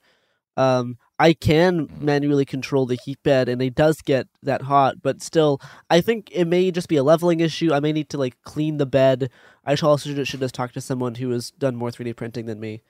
Um, but yeah, Yeah, but it's it's it's fun. I, I enjoy it. It's very it's radically different from the stuff that I nor- like do for a living, um, which is always my favorite thing for like a a task to engage in in order to be relaxing because it's it's not at all like reading and writing. no, Um, it's very different. it's very different. So so far I'm enjoying it and I already I printed the thing I need to do to make the um the bio um the bio lab uh for like the Four Thieves stuff if you want to check out our episode with um Michael from the Four Thieves Vinegar Collective. Uh I've 3D printed that part so I'm ready to get the other parts and put that thing together. Um, I'm just trying to figure out how to print other stuff with better plastics and, and whatnot. But yeah, it's it's fun so far. I'm I'm enjoying it a lot. Um, maybe I'll get bored. Maybe I'll wind up spending way too much money on different 3D printers, like the ones that lift the goo out of the. The resin printers are, are so, so cool. They're So they're cool. so they're much like this is what um uh this is what Cory Doctorow was talking about. Like like they are much better at the filament printers in a lot of ways, Mhm. but a lot of like a lot of the stuff a lot of the really useful machines Mhm. that you can make with 3D printers require you to use filament right now. Yeah. Um, but the, the resin ones are like so much more elegant. They're beautiful. Um, I also am really interested in the idea of printing wood, which I did not realize until recently you could do, but is absolutely possible with certain kinds of printers. Nice. Um, and that seems pretty dope. So I don't know. We'll see how. Maybe I'll be uh, tired of it in a month um, because my mental health will take a dive. But so far, I'm pretty excited. Cool. mm-hmm. Chris.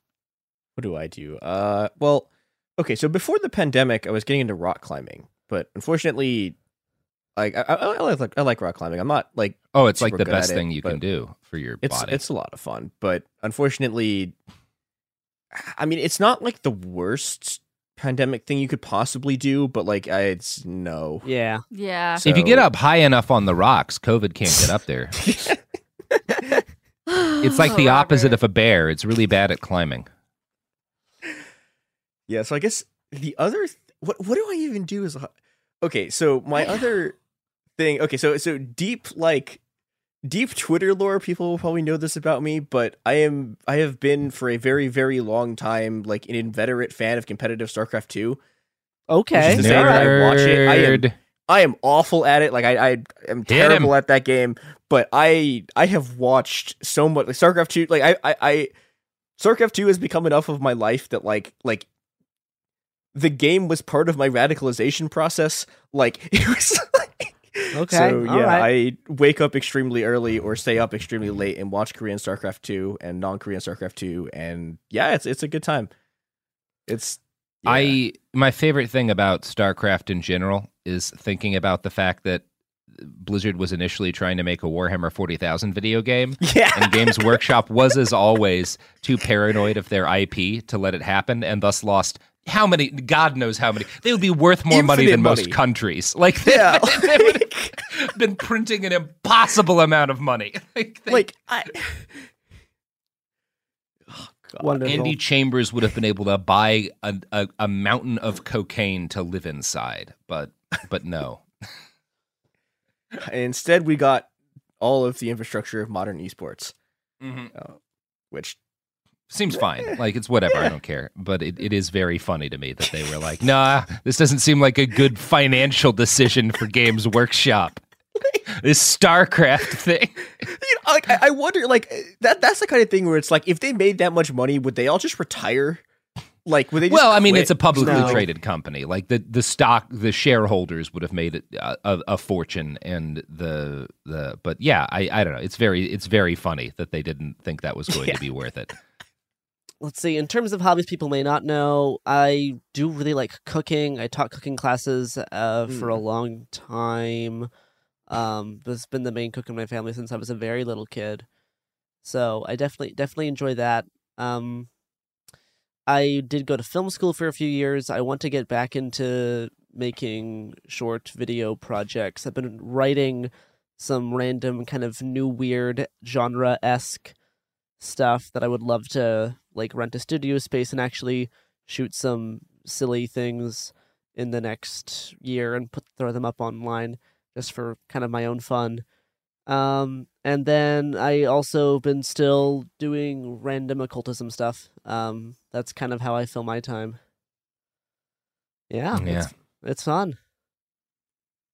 Yeah, I think that's an answer. That is an answer. We did it. That's an We answer, it. We did it. and more importantly, that's an episode. That is an We'll be- episode. we'll that is an answer. tomorrow. That is a single content. You all got a content out of us, and so enjoy we will that. Be proud we of yourselves. replicate and reproduce another content tomorrow that's Mhm. more uh, A's to your Q's. So a content every day, except for the weekends, because Thank- fuck you. That's the thank- and some promise holidays. that we make. And some holidays. And some holidays.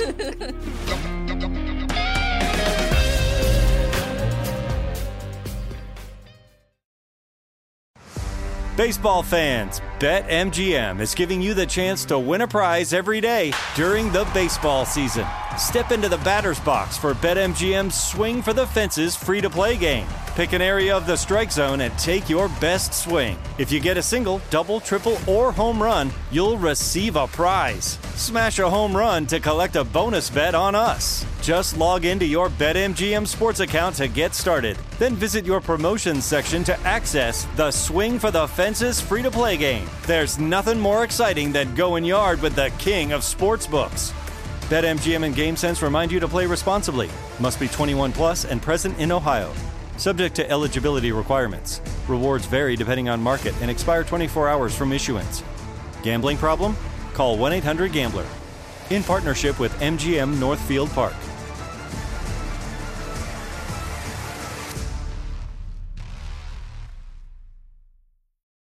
Glow with your best skin. Be confident in your skin. Be brave in your skin. With Olay's new Indulgent Moisture Body Wash, cover your skin in layers of rich moisturizers and vitamin B3 complex, transforming your skin from dry and dull to moisturized and smooth in just 14 days. Feel the best in your skin and glow with confidence all pride.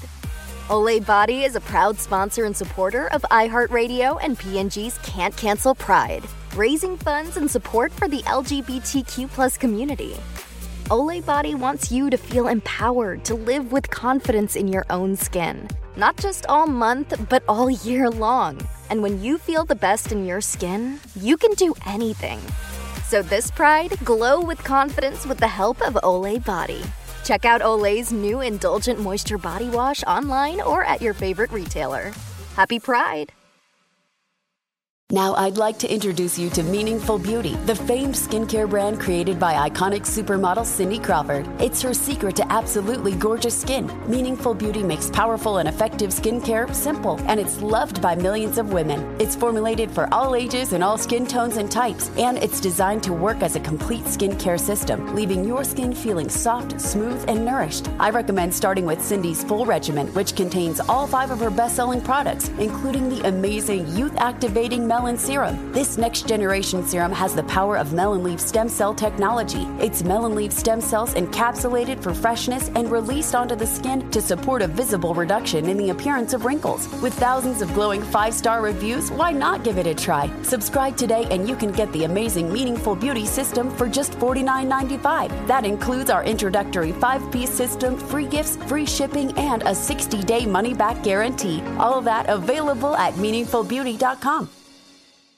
The following is a high five moment from highfivecasino.com. I won! Yahoo! Private, put down your phone. This is the Army. Sarge, High Five Casino is a social casino. It's on your phone, goes wherever you go. I win free spins, cash, prizes, free daily rewards, over 1,200 games. I won again. Platoon, present cell phone. High Five. High Five. Casino. Casino. Win at highfivecasino.com. High Five Casino is a social casino. No purchase necessary. Void where prohibited. Play responsibly. Conditions apply. See website for details. High Five Casino.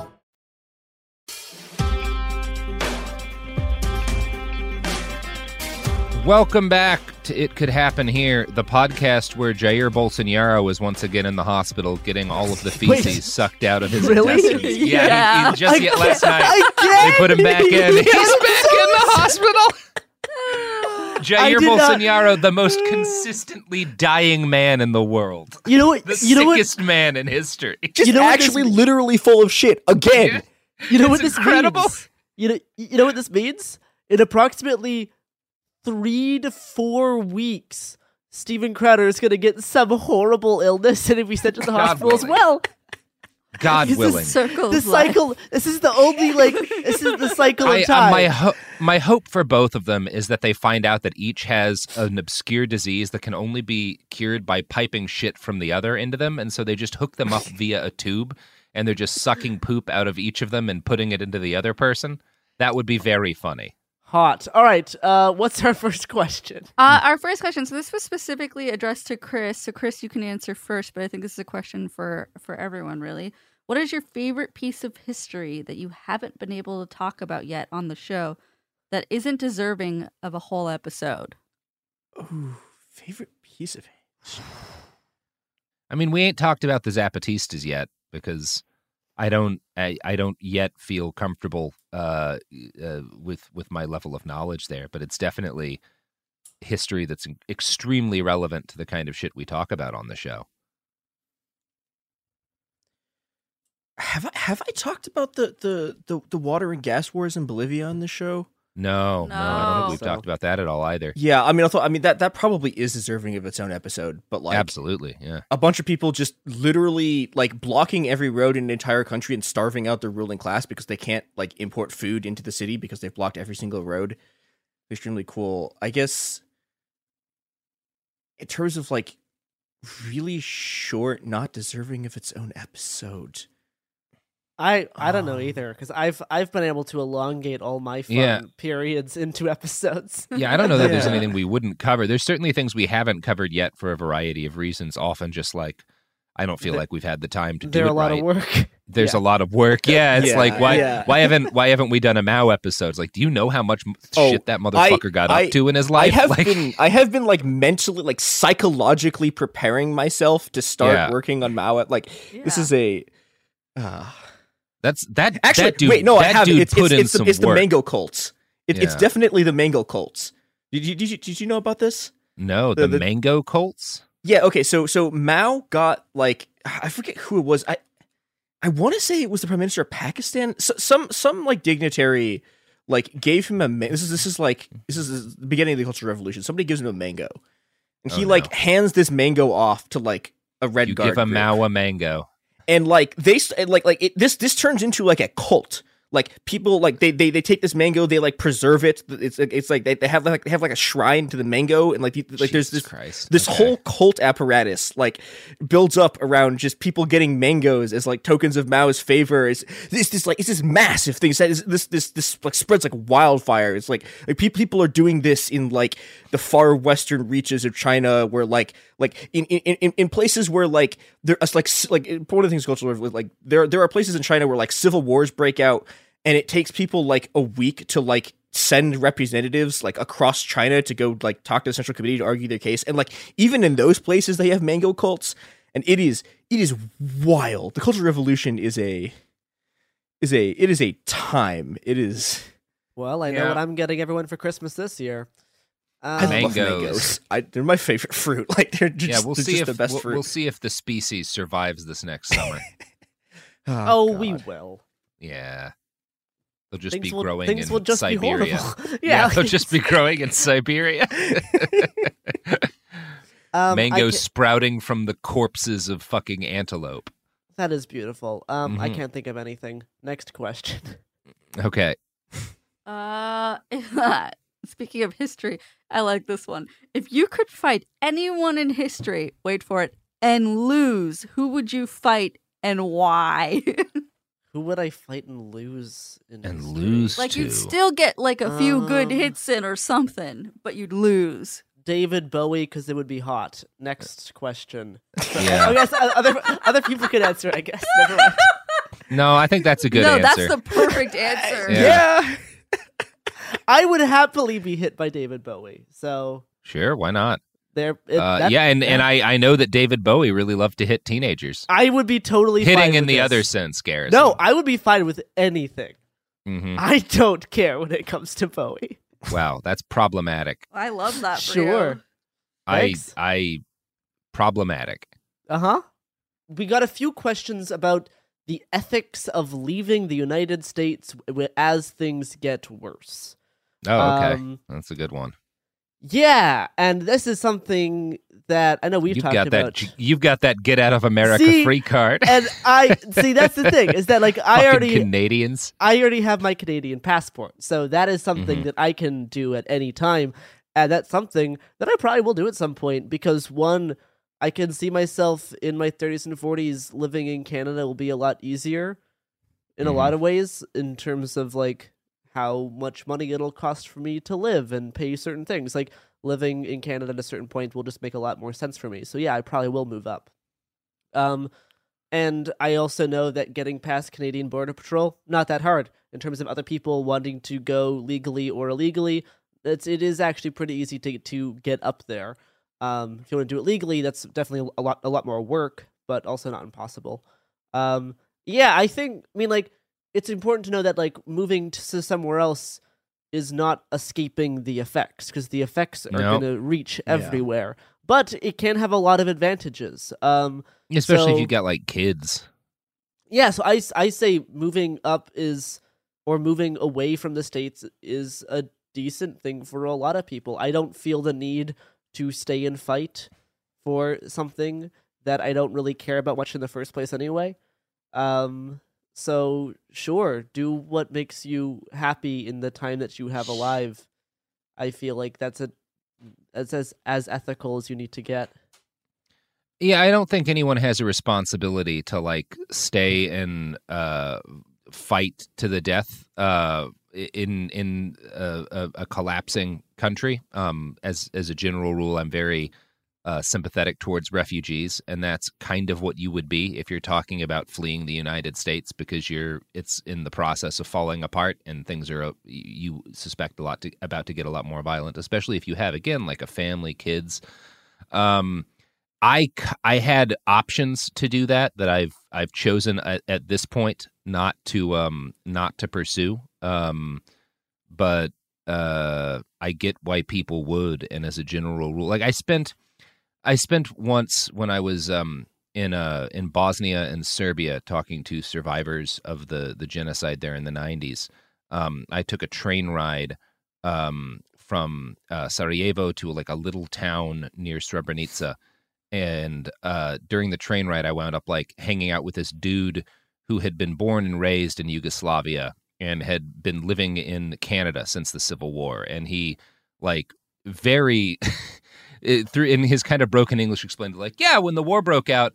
All of my friends, all of these other young guys I knew were like, well, you know, we're going to fight, we're going to fight. And I said, no, no, no, no, no. And I went to Canada, and this is the first time I've been back. And that was the smart thing to do.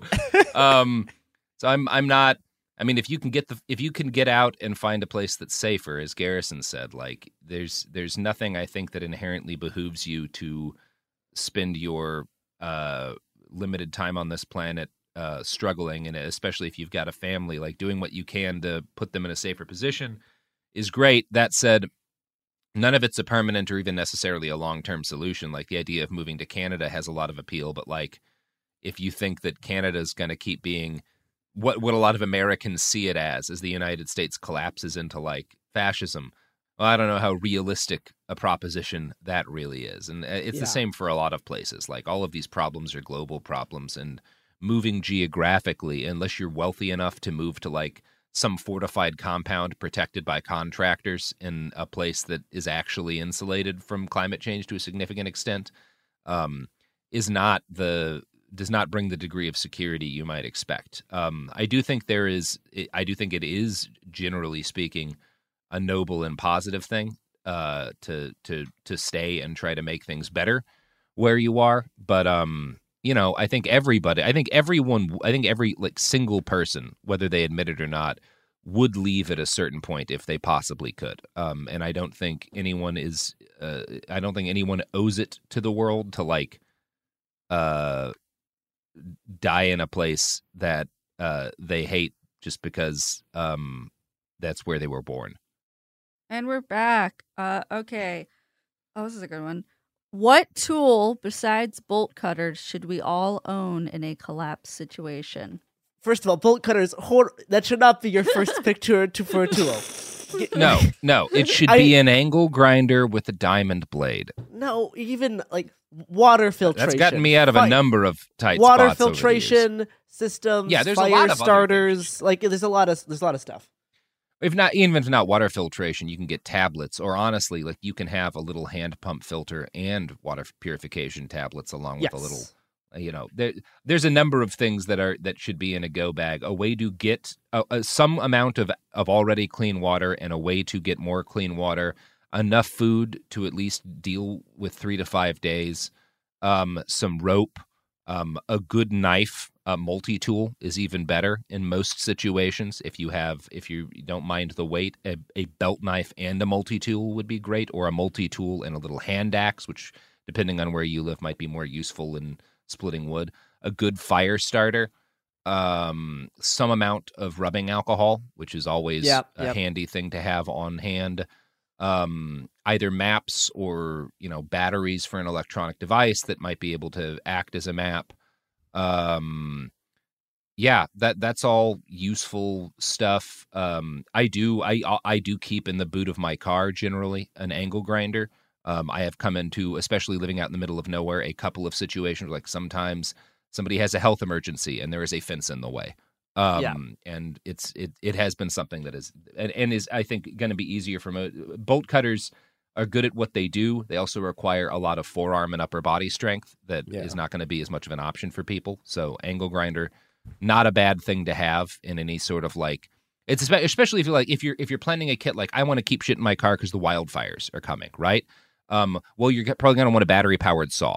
Um, because depending on the capable, even if you have a very capable off-roading vehicle, everyone I know who does serious overlanding is like, well, you keep a fucking chainsaw in there because sometimes you need to cut wood out of the way, and you're just not going to get your car over it. Um, so it really depends on what you're doing and like what the what the the the the kind of potential threats you're worried about are. Um, but yeah, I think the basics are way to get water, some amount of food, ability to start a fire. Something like a, a, a, a space blanket is useful if you live in a place where it actually gets cold. You should have a space blanket and a wool blanket or a couple of wool blankets. Yeah, a couple of wool 'cause- blankets. because those will retain heat much better. Wool keeps like 80% of its insulating capacity even when wet, and like layering wool and um, uh, survival blankets um, can be a really effective way to keep yourself from dying in in in bad weather situations.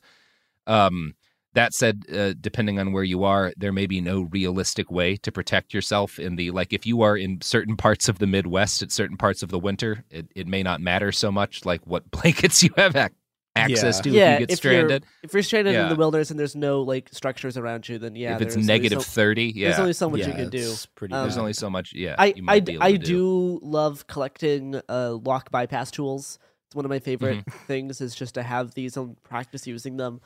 Um, Mhm. Something I got from when I went to the uh, Earth First Gathering that worked out pretty well was a foldable solar panel that connects to USB. That's enough to keep my phone alive always. Mhm. So, in terms of always wanting a map, this little foldable thing is enough to keep my phone able to have a map, assuming I have cell service. So, Mhm. I was skeptical of how much this thing could work, um, and it, it, it, it did a decent enough job. It, Yeah. it, it, it even kept like it even kept like my iPad Pro um, uh, powered as well. So it, it Yeah, had great. it had it had a decent amount of uh, square footage once you unroll it. So that was very useful. But yeah, I mean, I, I, I, I really like lock bypass stuff. Um, it's one of one of one of my other hobbies. So there's you know a variety of tools in that type that it's nice to Mhm. get like a decent collection of. also like especially now but probably in general like have masks like just in gen i mean just in general like just Sure, yeah. have have masks have lots of them make sure you can change them Mhm. yeah have a gas mask if that's at all physically like respond like fiscally possible for you. Mira is the one I think Garrison and I would both recommend to the to to ninety nine point. If you want like a very good gas mask, A really then, yeah, good gas Mira mask. is is, is you- wonderful. Again all of these kits there's the kit of like okay what is the what is what's necessary? And then there's like all right if you have money or if you have time that you want to learn extra skills what are other things like lockpicks. If you're just a random joe and you've never like don't throw lockpicks in your kit if you've never done any lockpick shit they're not going to help you. Um but if that that is a skill that is worth picking up and that will make you like more resilient. Um yeah. Um, oh, and a 14.9 millimeter anti-material rifle. Um, you're always going to need one of those. They're at, they they stay supersonic at up to three and a half miles, um, which is really useful. So definitely, definitely, and they're only. You probably aren't going to spend more than twenty five thousand dollars getting one set up. So it's it's really for the price of a of a fairly new Toyota Prius. You could have um, an anti-material rifle that can pierce armored vehicles at, at several miles distance. And really, what is more pragmatic a, a, a survival tool than that? ammo for it It's only like thirty dollars a round. That's just a moderately expensive meal per bullet. Christopher, uh, do you think that corporations like Walmart or Amazon could become more militaristic as Yes. Yeah, I mean, yeah, I think I think absolutely. The trend that worries me is Amazon's increasing um, collaborations with and deeper connections with like the FBI and other kind of law enforcement agencies.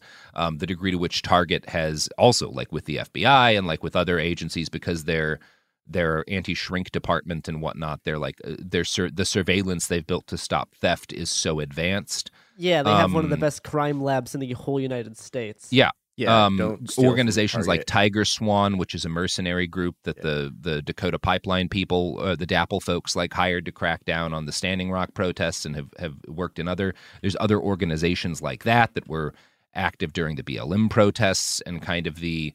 I, I do think we're seeing a, a paramilitarization of a lot of these corporation, uh, a lot of these corporations in order to protect their what they see as their financial interests um and that that is that is proceeding rapidly. And it's not i the thing that i'm not mo- i'm not most worried about them like do like having armed forces although there will be some degree of that. There's already that's already happened like in portland in downtown portland there are armed effectively le- like mercenaries guarding certain businesses in certain areas like uh, as a result of like you know to deal with quote unquote the gun crime or whatever property crime that's raised. But uh, the thing that i think is most concerning is the degree to which they are professionalizing a paramilitary surveillance apparatus um and amazon has done it to do stuff like crack down on union organizing and whatnot like so yeah i'm very concerned with that i'm i i think that the the the dimension of it that's most frightening is not necessarily like the shadowrun you know, co- uh, uh, corporations buying armies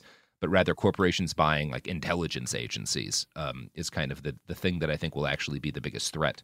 Because in a lot of cases, generally speaking, if I have to deal with an armed security guard or a cop, uh, that security guard is going to be less of a pain in the ass than the cop. Um, not always, but as a general rule, I'm less worried about security guards than cops, even armed ones. I, I think another thing that's important to keep in mind is that yeah, I mean, it's, it's it's really like I, I don't I don't I really don't think there's a danger that we're gonna go back to like East India Company style like people with mass armies because it's it's literally too expensive. Like you can't. It's it's too expensive, and the armies that exist already do that. Yeah, yeah, you don't need them. but but I mean, I think that the thing the thing that's like scary uh, outside of the intelligence stuff, which is terrifying, but it's the stuff they do down like I guess you call it down the supply chain, which is like you know like Coca-Cola murdering union organizers with paramilitaries, right? They they they they tend to work through like you know, like you know like corporations will back rebel groups right corporations will back uh like you know in colombia you see a lot of this of like you have these sort of like I, these I mean, some of them are backed, some of them are backed by just directly by landholding holding corporations. Some of them are backed by uh, just individual large landholders. But you get these like, you know, you you you you get basically these paramilitaries that are sort of the third wave after the army goes in, and that stuff's very scary. And we're probably we're probably going to see more of that. And yeah, but but but but I think it's it's kind of important that there's there, there's an extent to which again you'll you'll see them having their own mercenaries, but a lot of the time it's there's some kind of they when when when companies really need to kill someone, they tend to outsource that to a like another sort of paramilitary organization that's like not directly in their supply chain. It's like it's not directly under their chain of command. Mm-hmm. So yeah, that's that's a good and fun time that will probably just get worse. Mm-hmm. Speaking of corporate uh, fuckery or whatever, We're gonna get a Coca Cola ad. I hope I hope we do get a Coca Cola ad because nothing soothes my quench like a cherry vanilla Coca Cola. Nothing So- soothes your quench. Did you just Uh-huh. say that, Garrison? That's what I said. Those are Okay. words that came out of my mouth. We're back. Okay, Robert, somebody had a question about uh, an article you wrote back when you worked at Cracked about a woman who was hiding from their family. The end of the Oh, article, yeah. You mentioned that you haven't heard from her in a couple weeks leading up to Yeah. publishing, and uh, they want to know if you've ever heard from her again. So yeah, that's a bummer. The the pseudonym I'm st- I'm not going to use her real name in this, but the pseudonym I used for her in the article was Azame. She was a woman who lived in um, the EU and uh, was under threat of honor killing from her family, who were from Pakistan in origin. Um, because she was an atheist, uh, was not um, a religious hardliner um, and didn't want to be. And for years, she had kind of hidden that from her family. Like she'd moved out on her own, but she'd hidden the fact that like she had a boyfriend. She'd hidden the fact that she'd like played dungeons. All of this stuff. Like she played D and D and was like scared that like that was like her dad would literally fucking kill her. And this is a thing that happens. This is a thing that happens in the United States and the EU. Um, it's a problem with like fundamentalist um, Islam, and that's not the only religion there's honor killings as a result on. But that was um, her specific situation. One of the things she was frightened about is her family would go back to Pakistan regularly, and she was concerned. She wanted to go because it was her only way to see her grandparents, but she was also concerned that if her parents found out when they went back, they would basically Im- imprison her somewhere uh, where she would not be able to get out and get back to her home, and she would be forced, you know, be married off or something.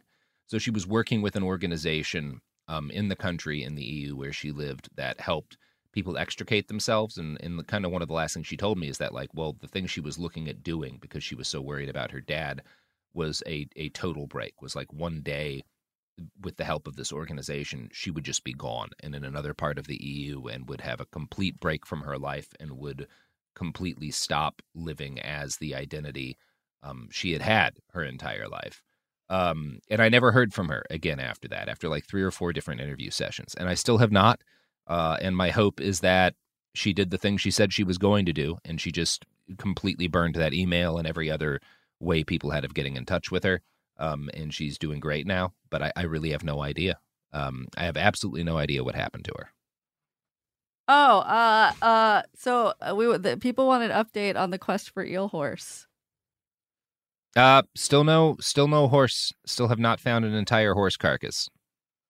Um, but but one day it'll happen, you know? It'll Dude. happen. Okay. It's gonna be good, Garrison. That gator that I shoved a turkey in or a duck inside and a turkey next to was pretty good. It was great after I dug it out of the pit as you were wrestling people screaming.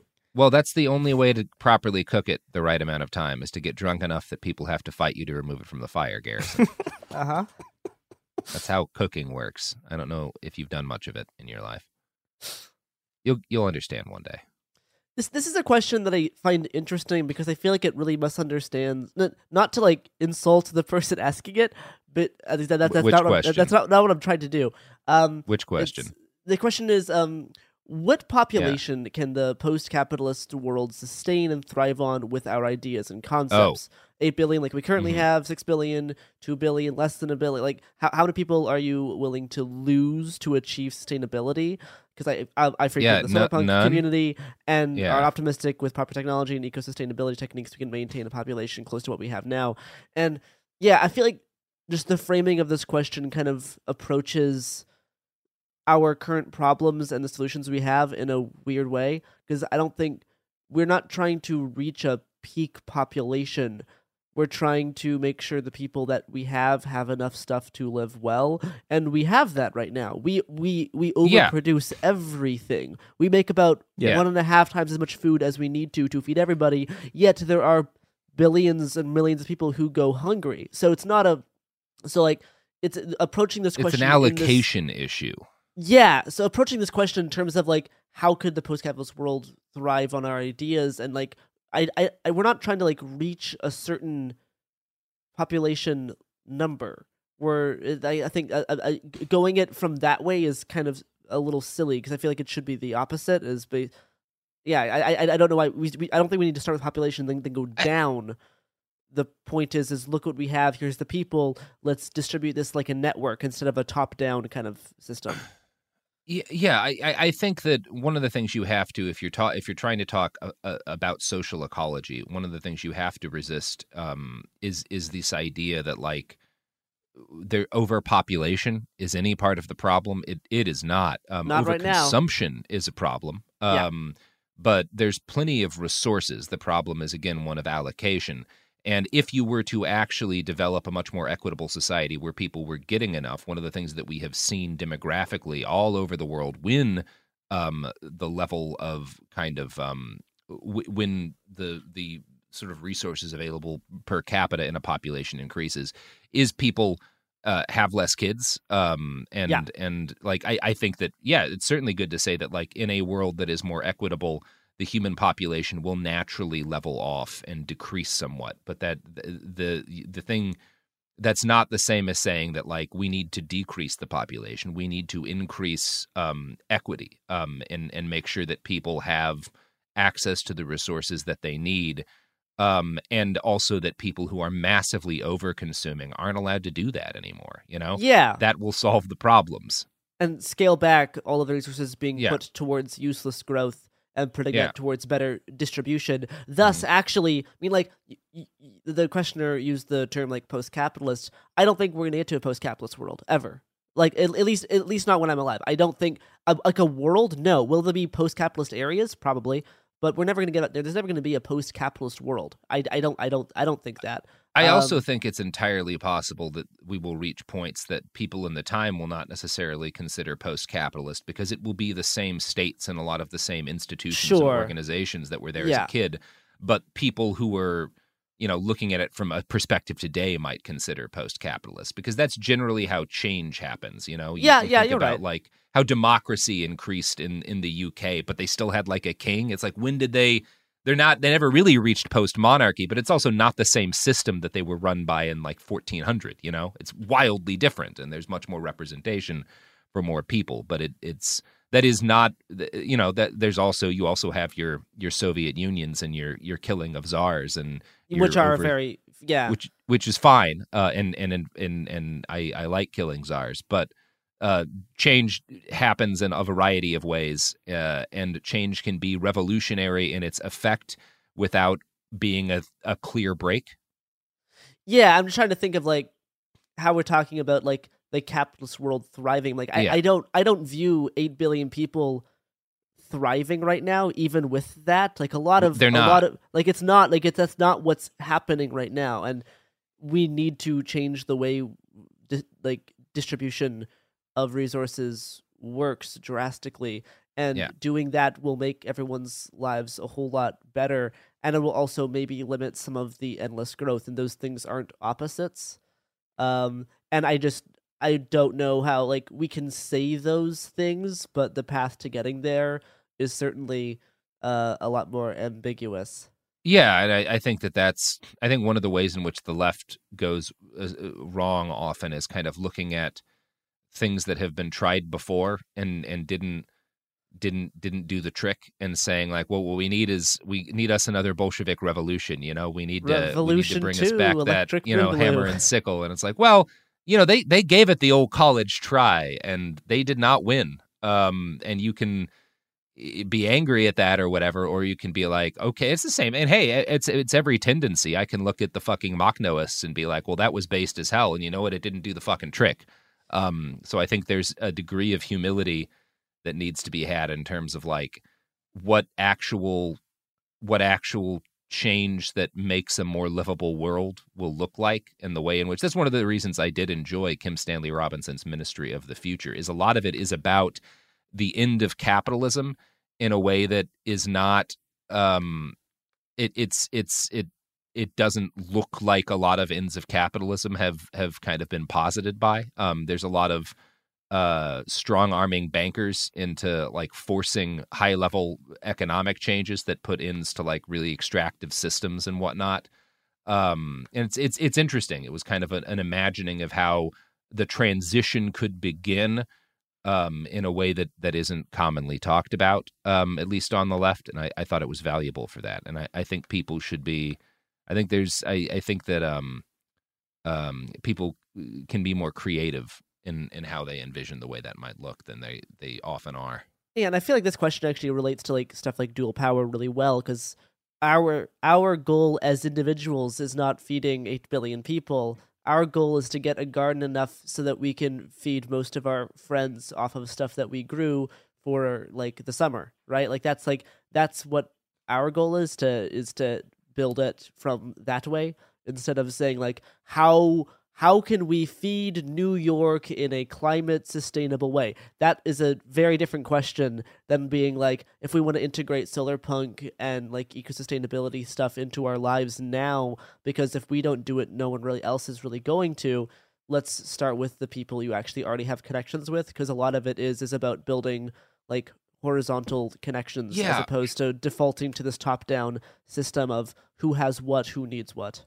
And this is when we when I we venture when we dare to venture into the subreddit. One of the things I see people like uh, critiquing a lot is like, well, you're you know uh, they keep talking about like all of these little like home gardening and like canning and and and kind of these community level solutions, but that's not going to deal with like this massive systemic problem. It's like, oh, it's not all about that.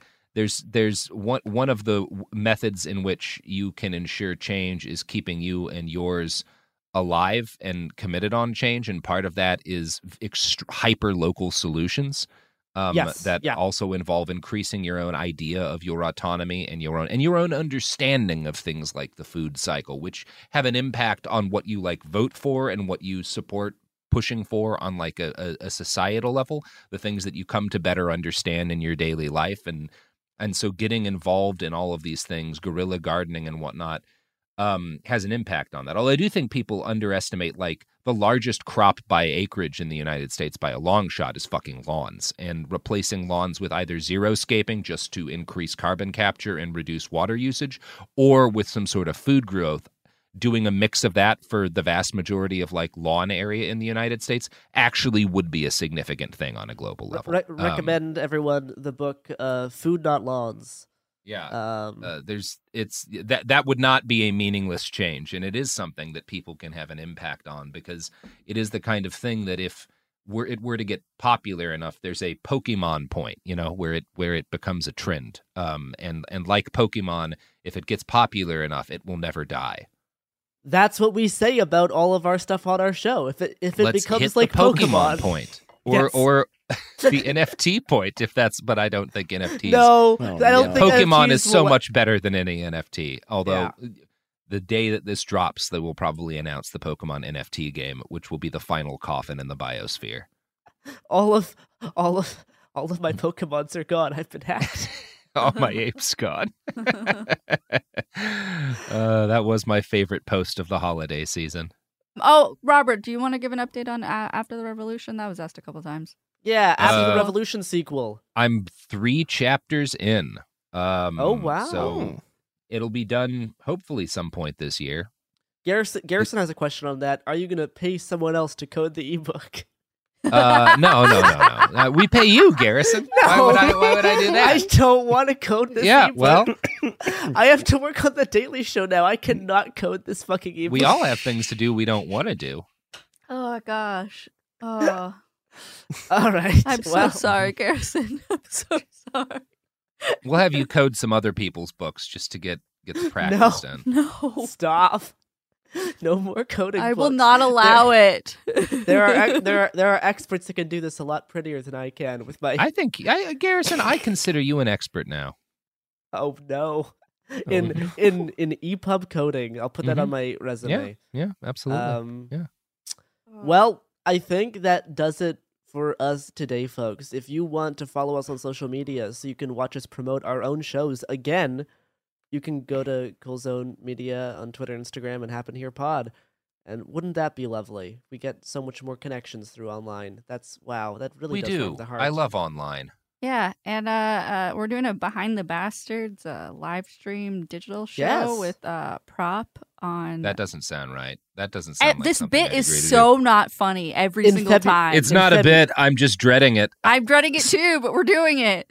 In Uh, February- in- in February February, right? 17th, momenthouse.com Are, are slash tickets behind the bastards. are tickets still are tickets still available? They are momenthouse.com slash behind the Can, bastards. can I buy them and be. scalpel them to the fans? I Yeah, can't Garrison, tell you what get, to do. get in there. False scarcity is is the Oh, key. gosh. well, s- do that if you have disposable income and want to watch Robert talk. Yeah, more. yeah. Even more than we already do. I guarantee you, it'll be worth it. Well, that's the episode. Thank you for listening. I hope everyone has a better 2022. Uh, that would be nice. And I hope everyone has an identical 2022 down to the day, and until in May you realize that you're actually in like a Groundhog Day style loop, um, and then you achieve nirvana. If I'm remembering how Mm. the movie Groundhog Day went properly. Mm-hmm. Sure. I Yeah. uh yeah, that sounds that sounds great. Have a good year, make some changes. Uh make connections with people around you. They're there. You just you just have to find them. Talk to people who look like they have cool politics.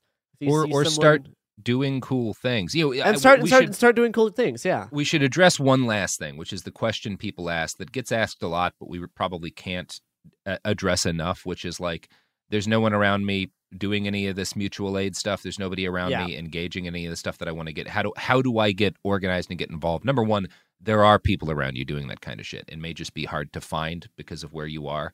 Um, but if you start doing shit if you like uh, uh, the, the the simplest thing i can say is try and figure out where there's a need and start filling it um often you will start meeting other people who are uh, engaged in adjacent projects or even the same thing um and that's a way to get into it. Uh if you are trying to start uh, uh, i- if you actually get so far as to start serving a need in your area in a mutual aid capacity um, and trying to start organizing and whatnot, and you're doing shit, feel free to hit us up on email. Reach out. We are happy to signal boost and signpost people who are have actually started doing shit. Um, it's one of those things. Please uh, don't come to. I think this might be a cool idea, but if you start doing shit, um, and you can provide some evidence that you're you're doing something in your community that's not currently being done, that is a, a mutual aid type thing, or even even a charitable type thing. If it's if you're doing it, we will try to help signal boost and and can be very useful in that capacity. So so it, it's not easy necessarily, especially depending on where you live. But like you do, it, it's always possible to find a need and fill it. You know.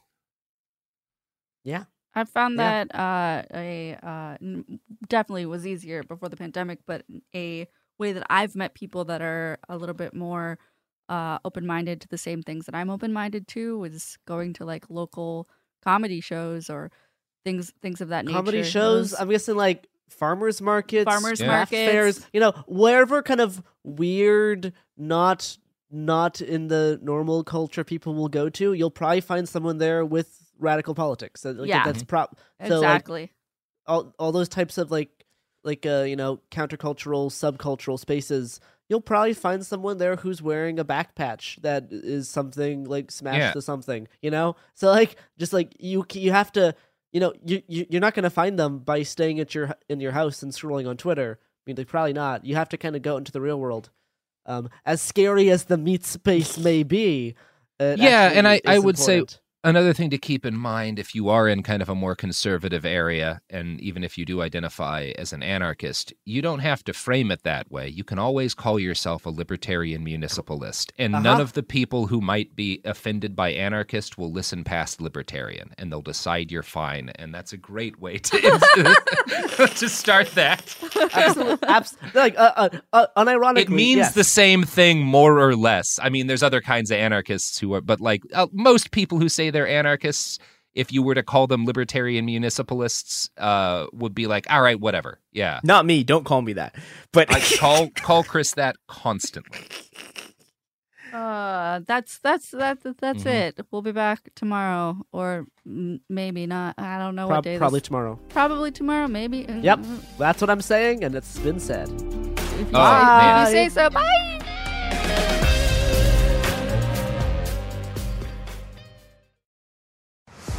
Baseball fans, BetMGM is giving you the chance to win a prize every day during the baseball season. Step into the batter's box for BetMGM's Swing for the Fences free to play game. Pick an area of the strike zone and take your best swing. If you get a single, double, triple, or home run, you'll receive a prize. Smash a home run to collect a bonus bet on us. Just log into your BetMGM sports account to get started. Then visit your promotions section to access the Swing for the Fences free to play game. There's nothing more exciting than going yard with the king of sportsbooks. BetMGM and GameSense remind you to play responsibly. Must be 21 plus and present in Ohio. Subject to eligibility requirements. Rewards vary depending on market and expire 24 hours from issuance. Gambling problem? Call 1 800 Gambler. In partnership with MGM Northfield Park.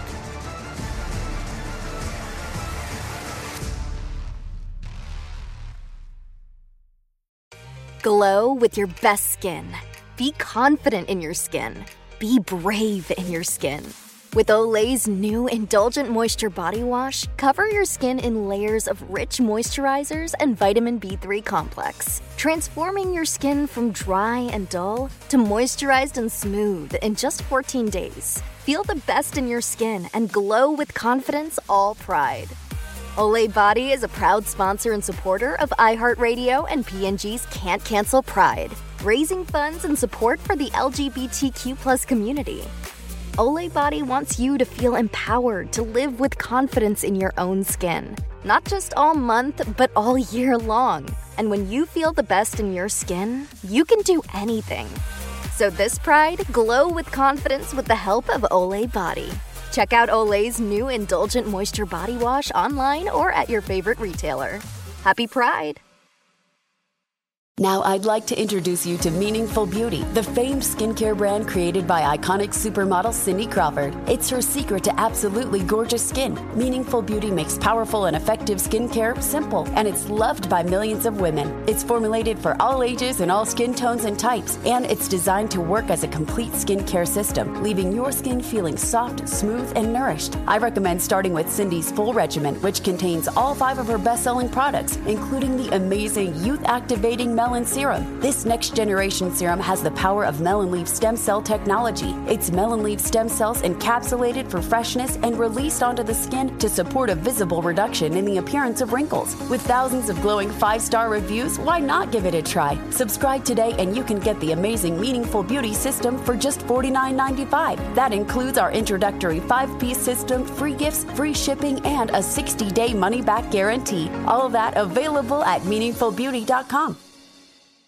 The following is a high five moment from highfivecasino.com. I won! Yahoo! Private, put down your phone. This is the Army. Sarge, High Five Casino is a social casino. It's on your phone, goes wherever you go. I win free spins, cash, prizes, free daily rewards, over 1,200 games. I won again. Platoon, present cell phone. High Five. High Five. Casino. Casino. Win at highfivecasino.com. High Five Casino is a social casino. No purchase necessary. Void where prohibited. Play responsibly. Conditions apply. See website for details. High Five Casino.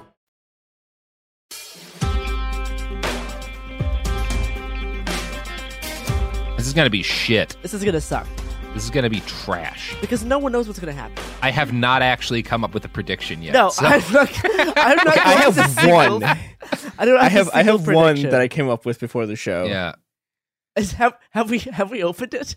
I don't yeah, know. th- we've already started. Okay. Um, so we were supposed to. This is it could happen here, everybody. Podcast, things falling apart. How to maybe make them fall apart less. Um, Sophie pitched the great idea of why don't we do an episode that is uh, our predictions for the It's new really year, not since it's my the new idea year. when people ask so for this it so this many was Sophie's idea that that she's this been was talking about Sophie's this idea, for a and long it, time. Sophie's idea alone. It sprang fully formed from the side of her head, like Athena from Zeus's skull. Um, and we all agreed it was a good idea for an episode. loved and that then I did not come We up with a prediction. Did spent you, Garrison? zero? No, spent zero minute of time thinking about Not it. Not a second, not even a I moment. absolutely love the Athena Zeus reference. That's how I tell people I got Anderson. Yeah, well, my prediction for the year is that I'm going to keep making references to Athena whenever I do something that pisses Sophie off, so that she's Go less angry. it. I d- will. It Mhm. will absolutely work. Yeah, that's my prediction for That's your 2022. prediction. uh, uh, okay, okay, okay. Wait, wait. Before we go into the to the uh to the big bigger thing, I want everybody to give one, one word prediction for how you would describe this coming year, 2022. One word prediction. Boring. NFT.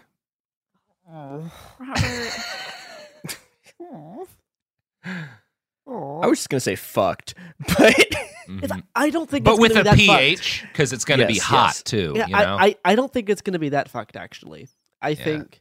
I, was think- gonna say mediocre. Yeah, I, I, I, I'm, I'm foreseeing a lot of blandness I'm- and I'm foreseeing- mediocreness. a lot of blandness. My here here's a prediction I'll make.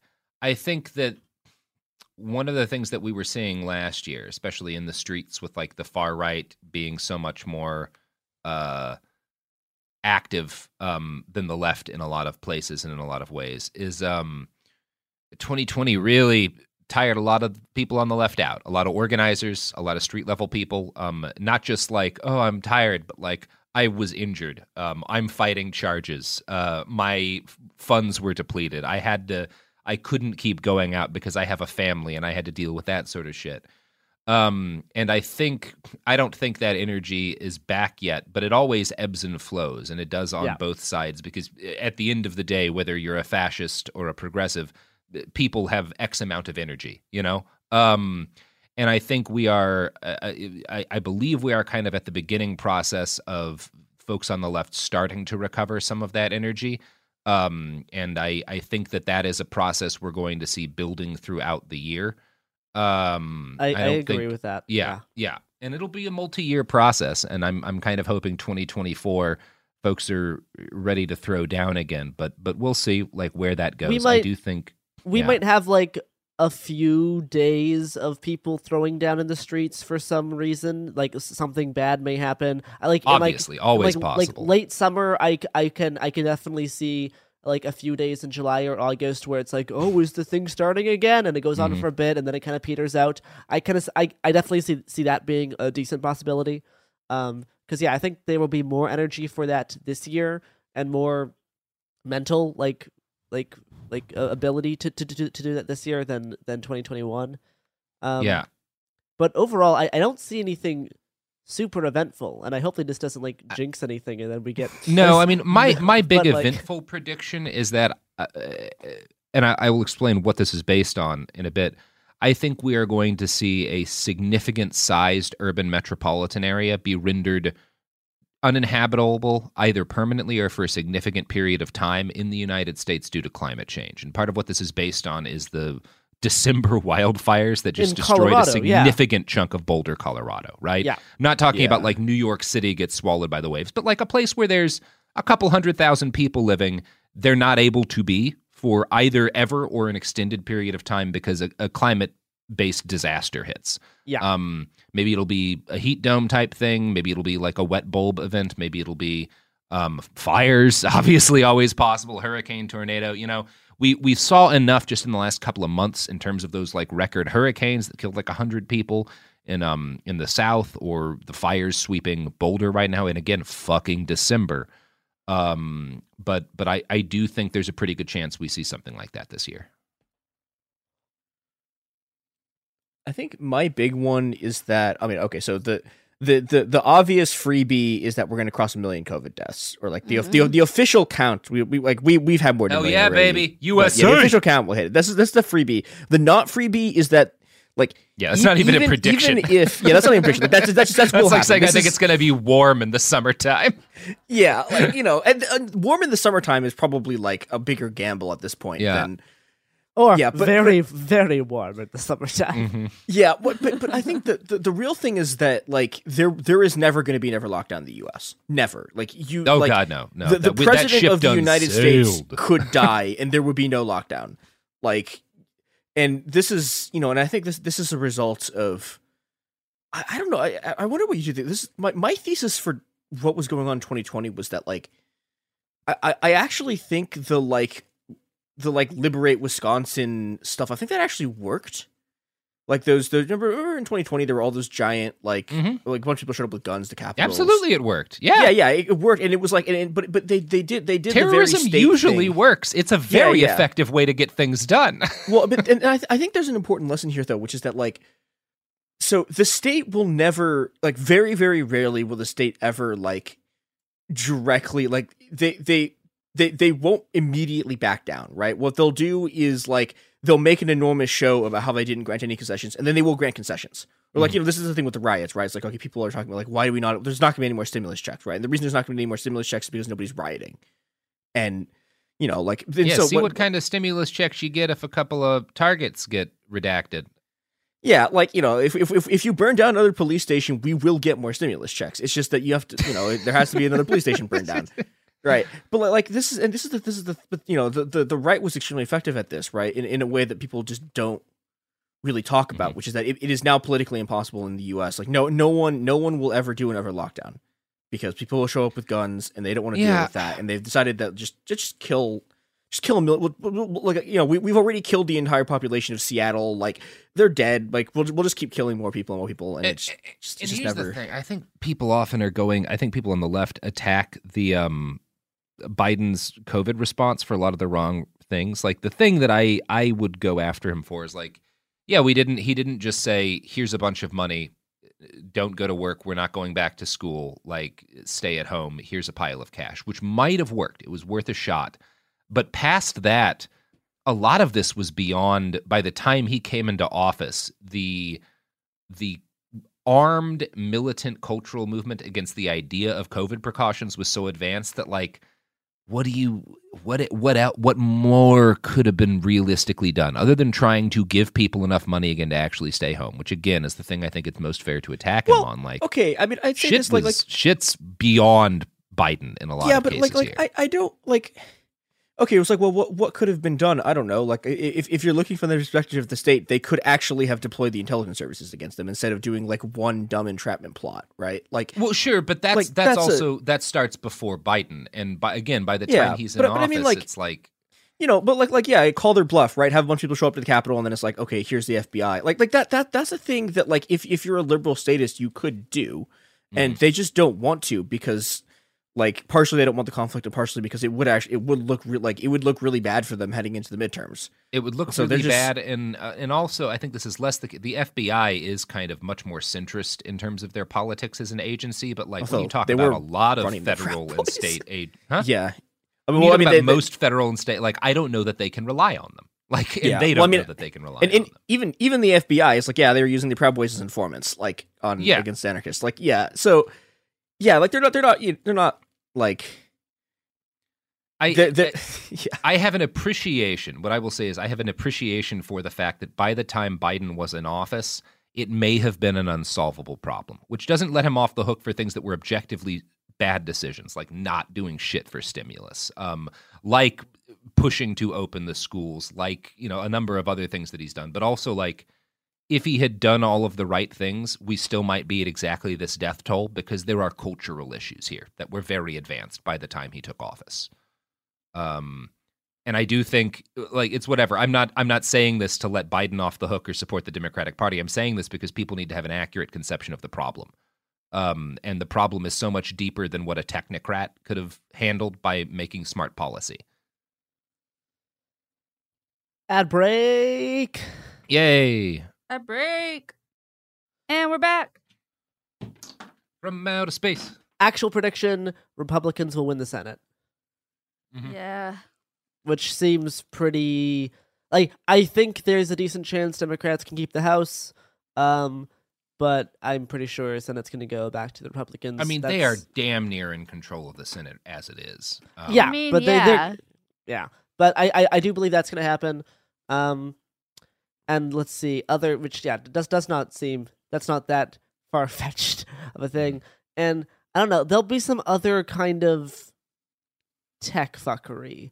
The the the space between Elon Musk, Peter Thiel, Silicon Valley. There's going to be I think there's going to be some worsening development of like Mhm. tech of like technocratic stuff, possibly in like possibly with like the mask of trying to like fix climate change or something. But I think there'll be a decent growth of tech power and possibly their like um cooperation with the state or the state like fund like giving more exp- explicit like funding and permission to tech power to like do terraforming or like some geoengineering like there's there's going to be something related to that sphere that is a that's going to get a lot more visible than it I see. currently is My big tech prediction is that there is going to be a crime against humanity at some point this year, like on a massive scale, not Mhm. like just a mass shooting, but like a state level crime against humanity.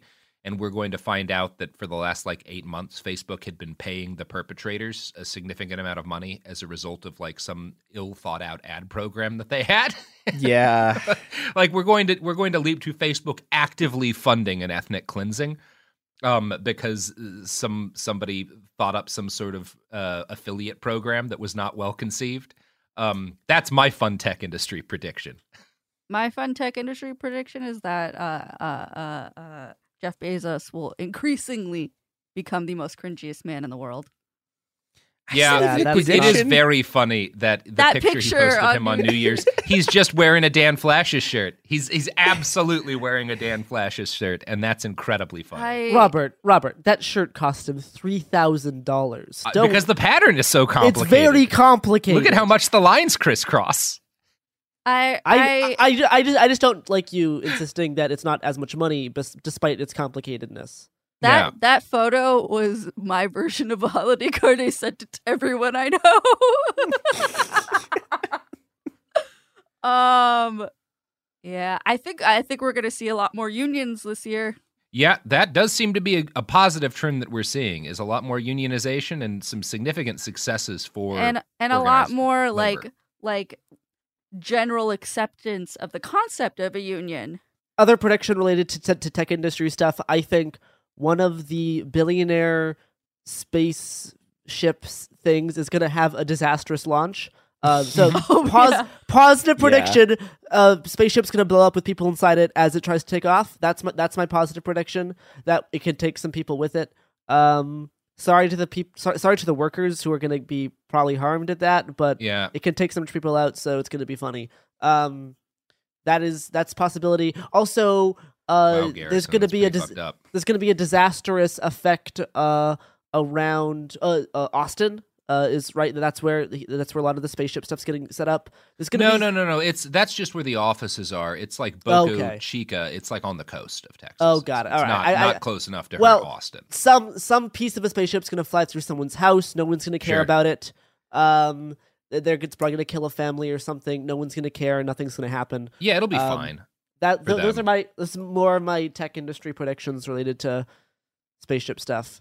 Yeah. Um, yeah, I, I also think on on a more, uh, I I- don't know how the the the current civil war in Myanmar is going to shake out. Um, but I uh, I I think there's a chance that it becomes the first ca- place where there is a successful or at least partially successful revolutionary movement that is to a significant extent armed via 3D printed weaponry. Um, they've all we've already seen a lot of that deployed by um, the uh, the the the rebels in Myanmar. Um, I'm I'm interested in watching that because it's kind of the first time we've seen that technology used on a meaningful scale by people that aren't like organized crime.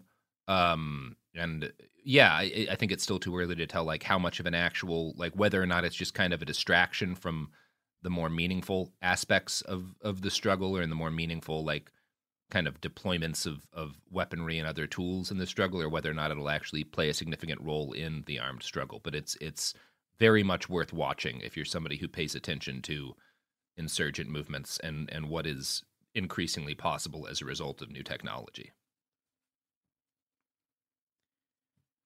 I have another really bad prediction. Hmm.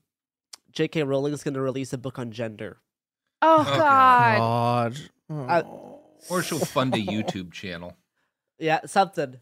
I think I, I think there's a decent chance she has been writing a book about gender and she's going to release it in 2022. I think that is an actual actual serious prediction. Just go away. And a Mm-hmm. whole bunch of liberal moms are going to buy it for each other and they're going to read it and it's going to be bad. Mhm. And that is that is my that's my that's my horrible prediction. she could be so beloved if she had limited her comments after publishing Harry Potter to If just she- repeatedly telling people that Uh-huh. wizards are constantly shitting their pants.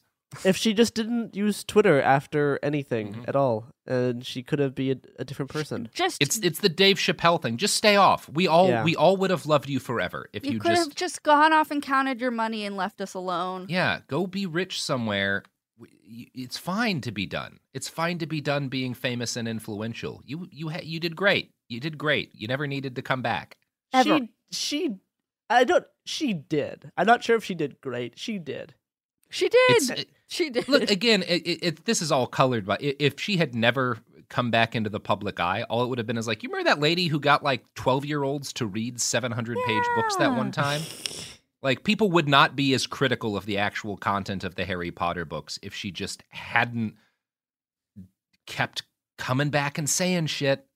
Anyway, so that and that's, and that- and that's and my got their and, and then like didn't stop and then did not stop and then was told bad really really bad and then I kept doing it and kept this. doing it and kept know, doing it I and know. kept doing it and kept uh huh.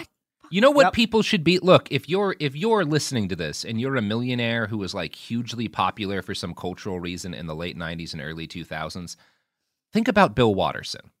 Bill Watterson, 1995, ends the most popular comic strip in the history of comics and spends the rest of his life in fucking Iowa painting landscapes and never talks to anybody with a platform again. And I everybody loves Bill Watterson. Like n- not a single person has a criticism of Bill Watterson. Um, just do that. Just do what he did. Just go paint landscapes in Iowa and don't talk to journalists or get on Twitter. It's fine. Does Bill Watterson believe regressive things about gender? Nobody knows because he doesn't say anything. I think another prediction that is actually decently possible. I think we will get uh, more and more cities and or states to uh, decriminalize hard drugs in Mhm. s- in certain uh, Mhm. Possession amounts. Um, I think there is a there's a number of bills going around California um, and a lot of other states, and I believe that'll be start to become more and more common, uh, which will be great. It would be nice if they get legalized, but you know, get get get what you can for now. Um, Yeah. Speaking of drugs, uh, here's Yeah. CBD oil, Sponsored by heroin. by by Big Drug. Here you go. Mhm. Have fun. Stay safe. we're back and i just want to let everybody know that if if everything gets legalized uh we will be sponsored by methamphetamine so fucking quickly it will make your head spin. I will never turn down a drug sponsor. Um except for like superfoods. We don't do superfoods. We don't do brain pills. No. But heroin? I would advertise the shit out of heroin. We don't do i'm already don't do ready the- to advertise we don't do heroin. the hair loss drugs. We don't do the Mm-mm. but but heroin? Mm-hmm hey is life depressing don't do and it. difficult Don't you know it. what'll make Don't. life I- easier I, take it back. Heroin. I hated. I hated that I helped that bit. Uh, uh, Chris, you were you were saying something before break. my my one serious prediction is I I don't think we've I I think we're we're gonna get one more big like Latin American uprising, and it will not be in Argentina. I have been eating shit for three goddamn years, predicting it's gonna be Argentina because it's like, oh, they're getting an IMF bailout. Like, oh, it's never Argentina. It won't be Argentina. It will be somewhere else. But someone is someone is going to spend like two months doing a bunch of stuff that's extremely cool outside of Argentina. I, I kind of think um I don't know. I'll be interested to see what happens in Brazil because um it's hard to get a sense for the exact numbers, but Yeah. there's potential there. Um, There is potential there. with what's happened in Bolivia and what's happened in Chile. There's there's momentum in It is the, exciting. the broad area. There's It some is- exciting. I, I will say, yeah. like, I mean, like the I was uh, like, there's huge, there's like enormous protests in Brazil, like all the time. Oh, yeah, Like, sure. There's, yeah, there's like massive. It just hasn't sort of like, like it, it hasn't turned into like everyone fighting the cops and like, yeah, and I may I don't know if it will because like, I don't know. I mean, this is this is this is my vibes based interpretation of it, but it feels like the the the Workers' Party has enough of a handle on the protests that they're not gonna sort of like explode because the PT just wants to win its election and get out of Bolsonaro. But well, yeah, and I mean the, the the possibility of any kind of like actual revolutionary insurrectionary thing relies heavily on like that path not working for people. Yeah. like they're not that they're not being that kind of safety. Valve. well, I mean, I, I say this: if if they arrest Lula again, like, Yeah. I I don't think I think- Bolsonaro like I think there will be Bolsonaro will die in his own shit. Like, yeah. that might happen even if his party stays in power. I mean, that's true. He He's just- he actively shit. dying as we record this episode, which is very funny. Um, I got as a result of one of our ad campaigns several Aura picture frames uh, this year, and uh, right now we're loading one up that's just pictures of sick Bolsonaro to keep in my living room. So anytime. I walk past, I can look at Jair Bolsonaro hacking up a lung or having shit sucked out of his nose from a tube. Um, I will say, oh, my, my one more like very fast prediction about this is that Kissinger is going to live. He's not going to die. I Oh, think- I think damn it, live. Chris! God damn it, Next Chris. year, Please, I don't fuck know. you, fuck you, I, I Chris. allowed myself to hope for one for about. I allowed myself to hope for about eight hours, and I think he's going to live. Sad. But maybe I'll Um, be wrong. I don't know.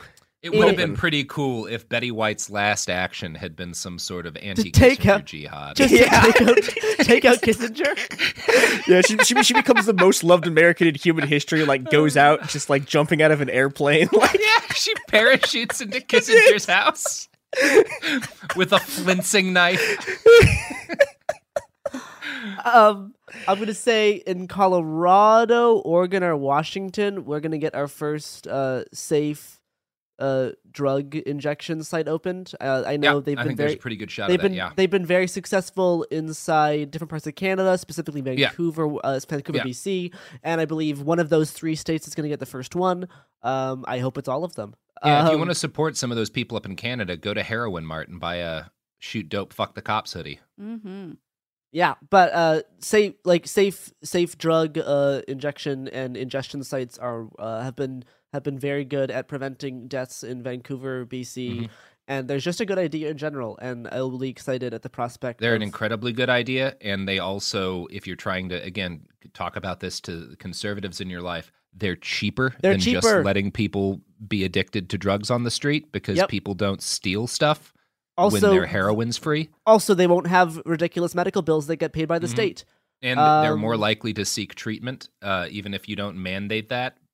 Especially if you don't mandate that, because as a rule, people don't like having problematic addictions to drugs, and if they can deal with their immediate needs uh, and also know that there's help available, they will often choose to get help. So, and I think I have I have one more actual prediction is that a new Matrix video game will, will be announced, and that is that is all of my predictions. Oh, we should probably talk about Matrix 4 briefly. That's what the people want, Garrison. It is. It is what the people That want. is, and and for the record, this is going to be controversial because some people have no taste, but we both think it fucking ruled. It is still possibly dope. possibly the best Matrix film. It was It really is- fun. it's it's very good. If you think about it for any amount of time, it gets Mm-hmm.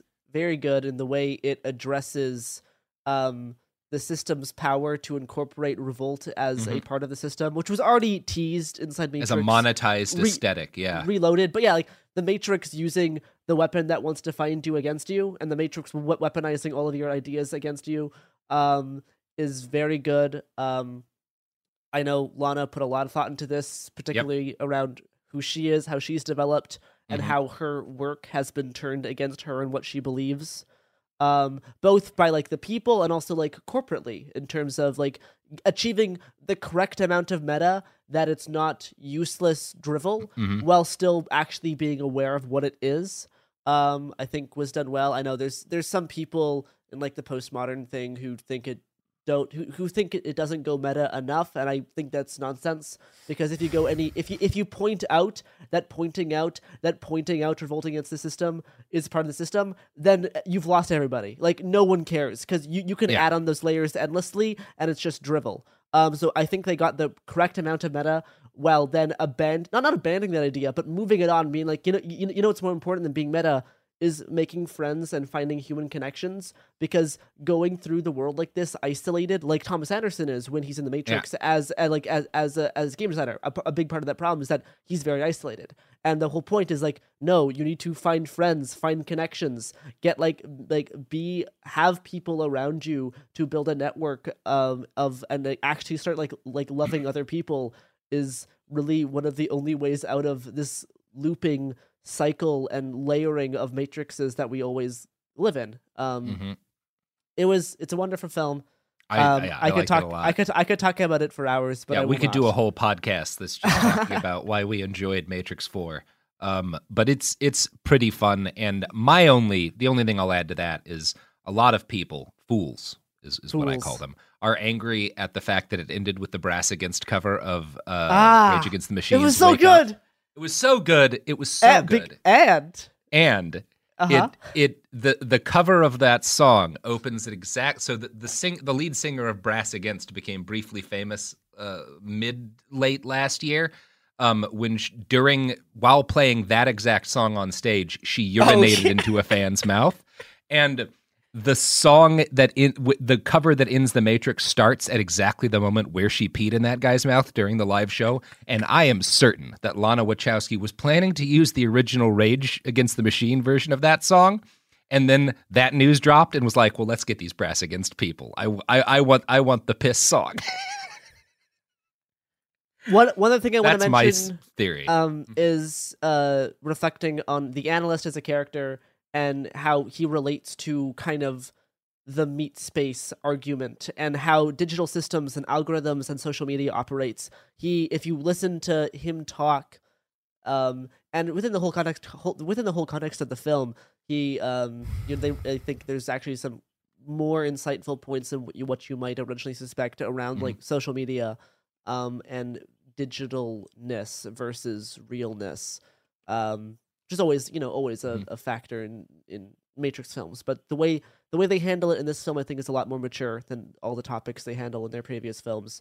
And I mean, there, there's just so many like really good like single lines that offer like really good like oh wow like that's just like a very good point and then they just move past them so like so effortlessly like you could focus on any one of those really good lines and they they just offer up so many at at at at, at, at, many points and i like that they turned the merovingian into ted kaczynski Mhm. um Uh, it's just fun. Like at the end of the day, it's just actually really fun, and it doesn't feel exactly like the other movies in the series, which is what I want. I don't like reboots. I wasn't a fan of the Star Wars reboot because it was like I've Star seen Wars this again? movie. Yeah, yeah. I, I I like I like that it. I like that a lot of the action in this movie, right up until kind of the end, feels perfunctory and like I like Lana, like kind of saying like I don't care about this part anymore. Like I've done the guys fighting agents in bullet time. Um, that you know at the end there's some more uh some more loving action set pieces, but like from the beginning, it's very much it's much more like a really fun commentary on how Hollywood works and how the video game industry works.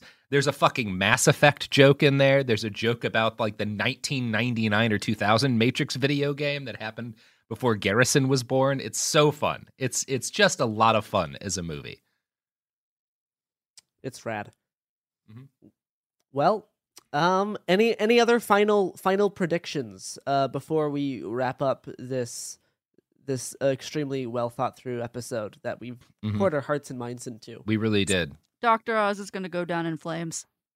oh i hope so oh man Man, if that ha- I really have no idea what to expect from. I have no idea. I'm not making. I'm not. I'm not making any prediction on that because I uh, too. I've. I've Yeah, no I have idea. no idea. go. Uh, My the only thing that I'll say is that one way or the other, it's going to be a bellwether. If it like goes great for him and he wins easily, we're going to see a lot more. A like lot uh, of- of Doctor Phil is absolutely rolling into fucking Jesus Congress if that works for Oz.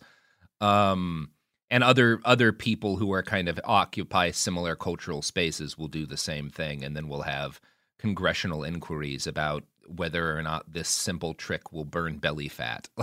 it's going to Yeah, be we're- really If Oh, it, it's like, like if, if if that's what happens, like the thing the thing Trump's going to be remembered for, like is is is being like, well, the thing the thing Reagan's going to be remembered for is being just like th- like fifty years ahead of his Mm-hmm. time before we're literally all entirely ruled by just reality TV stars. Mm-hmm. Whose wives are great at giving head.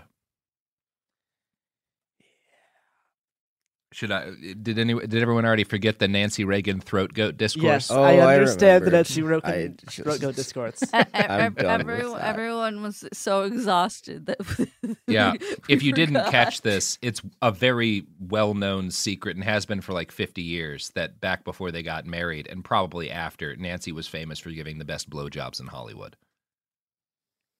Oh. As as as Garrison tosses the cat every single episode, so Mm-hmm. I disdain this discourse now.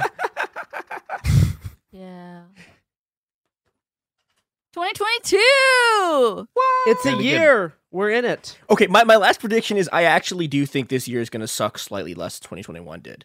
Yeah, mediocre. Now, I this Yeah. this is probably the big one I'm going to eat shit on, but like hopefully, I mean, something hopefully you good don't is going to happen. Hopefully you're right about it. Sorry, yeah, I I'm I'm hoping. Um, no, yeah, I, I think that there's a decent chance that we're that it's better. Um, I it's at least in some ways the climate stuff, as it nearly always will for the foreseeable future, will keep getting worse. But Yeah. I think there's actually a chance that COVID will get better, not because of any policy decision, but because Omicron, literally 90% of human beings in, in the world get it. And those that survive, uh, it's, COVID stops passing on as much, which is kind of vaguely speaking what happened with you know the influenza and I, other I, of other I d- epidemics. I will be probably foolish in making one more prediction that is like around the fall we will not see spikes as big as we saw this last year. Um, I I, I do think th- there'll probably still be some, but I, I do think the numbers are going to be generally trending down. Um, yeah. After Omicron hit, hits its peak, just because how many people will get infected and how many Yeah. antibodies plus vaccines will be circulating, um, and how many people have already been who who don't take the vaccine have will already have like died off. like Yeah. it's I I, I We're not think, saying like- that to be like flippant or to be like no, it's good but it's like it's I just this- that's, what's just happening. What the world is it- that you it's have. Yeah, fucked. it's the world that we live in. I hate it. Like, um, but I, I, Um, I, I, I do hope, and I, I, do hope, and sl- some s- slightly predict that we'll have less less spiking numbers around this next fall and winter as we did this current, you know, fall and winter season. I wouldn't Oh, I mind ending on a note of appreciation for the fucking booster uh, because we got it. You and I both, Garrison, as did most of our friends, and had just a shitload of COVID flying around us this holiday COVID was everywhere. I love my lot booster. of infections, and we were fine. Fine.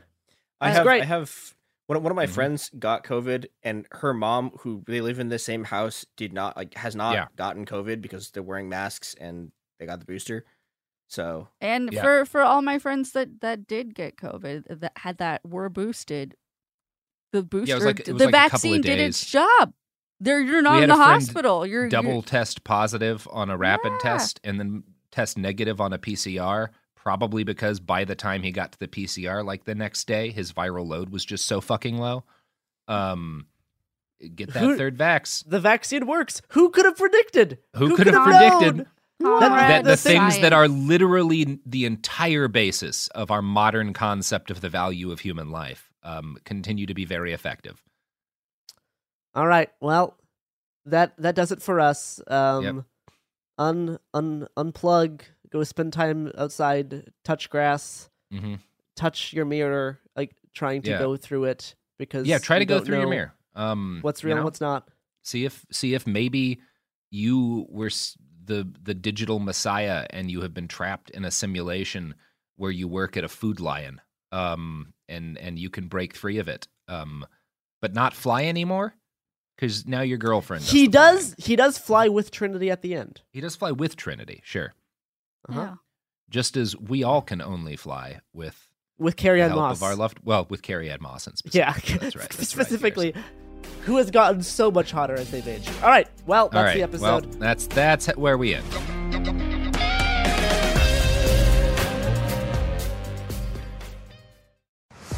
Baseball fans, BetMGM is giving you the chance to win a prize every day during the baseball season. Step into the batter's box for BetMGM's Swing for the Fences free to play game. Pick an area of the strike zone and take your best swing. If you get a single, double, triple, or home run, you'll receive a prize. Smash a home run to collect a bonus bet on us. Just log into your BetMGM sports account to get started. Then visit your promotions section to access the Swing for the Fences free to play game. There's nothing more exciting than going yard with the king of sportsbooks. BetMGM and GameSense remind you to play responsibly. Must be 21 plus and present in Ohio. Subject to eligibility requirements. Rewards vary depending on market and expire 24 hours from issuance. Gambling problem? Call 1 800 Gambler. In partnership with MGM Northfield Park.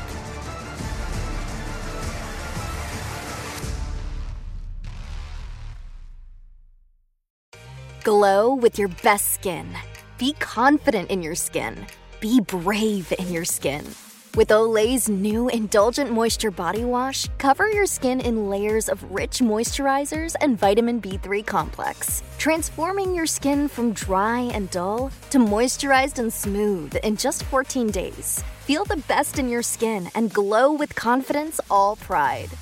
Olay Body is a proud sponsor and supporter of iHeartRadio and P&G's Can't Cancel Pride, raising funds and support for the LGBTQ plus community. Olay Body wants you to feel empowered to live with confidence in your own skin, not just all month, but all year long. And when you feel the best in your skin, you can do anything. So this pride, glow with confidence with the help of Olay Body. Check out Olay's new Indulgent Moisture Body Wash online or at your favorite retailer. Happy Pride!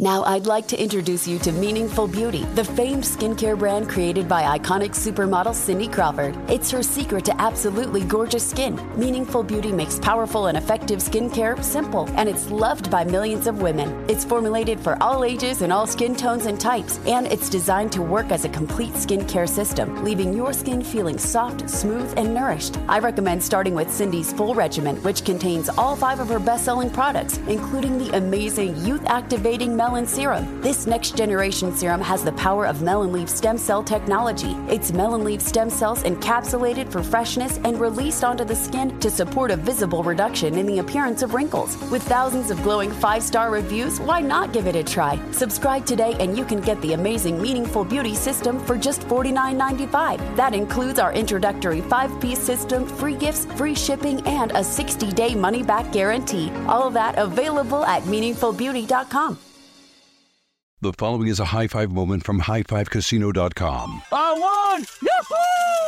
Private, put down your phone. This is the Army. Sarge, High Five Casino is a social casino. It's on your phone, goes wherever you go. I win free spins, cash, prizes, free daily rewards, over 1,200 games. I won again. Platoon, present cell phone. High Five. High Five. Casino. Casino. Win at High Five Casino. High Five Casino is a social casino. No purchase necessary. Void where prohibited. Play responsibly. Conditions apply. See website for details. High Five Casino.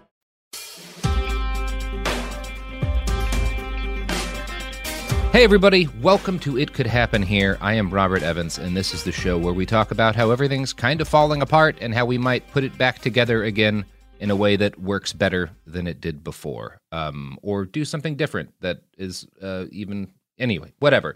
It's a show about the future and about the messed up present. Um, and as a result of that, one of the things we talk about a lot is self sufficiency. We've had a number of episodes kind of covering the values of like replacing your lawn with food, guerrilla gardening, that sort of stuff. And one of the critiques we get is people saying, well, you know, that's never going to work on a large scale. It's never going to replace industrial agriculture or whatever.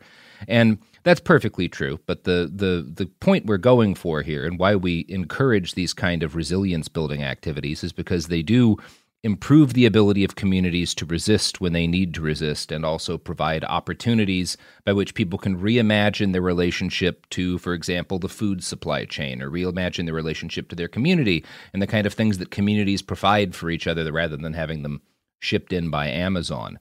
Um, and when we start talking about that, when we start talking about improving community resiliency for things like, you know, a general strike uh, or even potentially more radical stuff, one of the big issues that any community has to confront is not just food, but medicine. I'm, I do, and I'm sure a lot of other people have friends who cannot survive without medications that are very like reliant upon existing supply chains, um, and to some extent even the stability of the government. You know, um, getting your insulin, getting your medication for whatever kind of disease you have that that needs constant medication. There's a bunch of different reasons why people are reliant upon the medical um, supply lines and upon the kind of pharmaceutical industry. And that's one of the big, when we talk about building more resilient communities, one of the big hurdles to jump. Well, today, my guest is someone who is working on bridging some of these problems. Um, his name is Michael Laufer, and he is the founder of an organization called the Four Thieves Vinegar Collective. Uh, they are biohackers, um, and they are working on cracking certain pharmaceutical medications to allow individuals with resources that are generally available to people who are not rich uh, or pharmaceutical companies um, to produce life saving medications. Um, the number one thing you would have heard of uh, from Four Thieves is the EpiPencil, uh, which we'll talk about in a bit. But first, Michael, thank you for coming on the show. Thanks so much for having me. It's exciting to be able to chat and talk with you and all the people surrounding you who are trying to just unfuck things a little bit. Yeah, yeah, and I, I most of the conversation I want to have today is on the the unfucking of things variety, but I, I do think we should start with a little bit of technical talk first. Can you sure. give people an idea of what kind of medications you and other people in the collective have figured out how to produce? Um, and what kind of resources an individual needs to be able to do some of this stuff? Sure. So, from a technical perspective, most of the things that we focus on are what's called small molecule chemistry. And to kind of describe that blanketly, if you can draw the molecule on a cocktail napkin, it probably qualifies as a small molecule. If it's one of these things that, like, you know, if you look at the diagram for the molecule, it's a protein, it's got big ribbons that are colored and stuff. That's a that's a biochem thing, and it's a whole different set of problems. Now, the main foci that we've had have been surrounding access to abortion, access to HIV medications, access to hepatitis C medications, and access to reversal of drug overdose medications. So th- that's been sort of our main focus, but there have been a handful of others. The things that we tend to look for are where are there things that there's a great need and there's a huge barrier and so you see those in those places a lot because the the three main barriers that tend to pop up between somebody and access to the medication they need are either price or legality or lack of infrastructure. And typically the weirdness that comes up mostly surrounds price because of intellectual property laws and marginalization of people who suffer from particular ailments or are seen to suffer predominantly from particular ailments and so if you're if you're poor and you're in a class of people that is seen as something not to be cared about because they're not a strong voter base then the ability to move access away from those people and put in more barriers and raise prices becomes easier to defend. Um, so, the first drug that we focused on was a an anti parasitic. Um, toxoplasmosis is a parasite that's pretty innocuous for most people. Yeah, it's the one you get from cats, right? Or is this not Gandhi? Yeah, okay, no, yeah. it is. It is the one you get from cats, and it's a really fascinating parasite too. It is, if you, yeah. If you if you ever dig into the behavioral biology of it, it's a Mm-hmm. really really fascinating parasite. Um, I probably have it. Um, yeah, I, I have three cats. I definitely have it. right, and, and so and so it's not a big deal for Yeah. most people. But if you have a massively compromised immune system, especially with people with HIV or advanced stages of cancer, and that's why it was labeled as sort of a you know HIV drug. It's not. It's a, it's an anti-parasitic, but it's used almost exclusively by people who are in advanced stages of cancer, uh, people with fairly compromised immune systems from HIV or something else, and then pregnant women. Mm-hmm. Um, and it's not that big a deal uh, if you have access to the medication. You can merely take it and eradicate it from your body. Um, the difference was is that something that was a short course of treatment you'd take i think four um yeah four doses the first time around and then one dose each day subsequently for something like 10 days um, and that's not a big deal when each dose each pill was about 13 and a half dollars and then martin Shkreli jacked up the price to $750 a pill Mhm. and so we're like, well, this is ridiculous. So that was the Mhm. first one that we went after. Then, of course, access to abortion drugs. Um, that's a big one that's pretty topical Yeah. lately. We released a video, I don't know, maybe three months ago on how you can make your own abortion pills without too much fuss. This would be mifepristone, right? Uh, mifepristone and misoprostol. So Yeah. you can do it with just misoprostol, or you can do it in combination. Mhm. And when you do it with just the one, with just uh, miso, you have about an 85% chance of it working. And if you have both, it bumps it up to about 95. And what is the like? What are, when you're doing this? And we'll talk a little bit about the hardware, but like, what is the reagent that you have for this? Because I, I know that's been a big part of some of the discussions. Is like, how do you get the things you make the medicines from? Which is easier for some than it is for others. Sure. There are a couple different ways that you can go about that. The um, the interesting but more difficult way, of course, is to do the chemistry from scratch, where, like you say, you get access to reagents, you do some chemistry, and you end up with the active pharmaceutical ingredient, which we lovingly refer to as the API, and then you package it somehow into a tablet or a pill or a um, or some other means of uh, ingress into the body. Um, the instructions that we distributed skip the difficult part because uh, misoprostol is an ulcer medication. Oh. And uh, so, for instance, if you have access to Mexico or are in Mexico, it's kind of not a big deal because as an ulcer medication, it's over the counter. And you can just go in and say, oh, mm, you know, my grandmother can't get out of bed. She needs this ulcer medication. I, I need just a little bit of it to get her through the weekend. Um, and then no problem. Uh, not so easy in places where it's a little more controlled, like the US. However, one amazing trick when looking for medicines, access to medicines that are generally blocked from people that the existing power structure tries to disenfranchise from access, is you look and see if it's similarly used for other classes of person or being that the infrastructure does care about. So interestingly, you look for ulcer medications. You say, well, like, well, who else has ulcers that you know people might think are important people? That doesn't really come up, and there are other ulcer medications that are a little bit better. However, there are a lot of really wealthy people in the United States, and really wealthy people tend to keep horses. And, and horses, interestingly, um, 95% or something, or maybe more, uh, some uh, ungodly percentage of domesticated horses have ulcers. Um, now, why that is, I'm not entirely clear about, but my own theory is that it has something to do with taking a gigantic wild animal and putting it into a very small box for most of its life. Yeah, it doesn't seem like the thing that horses evolved to do. Yeah.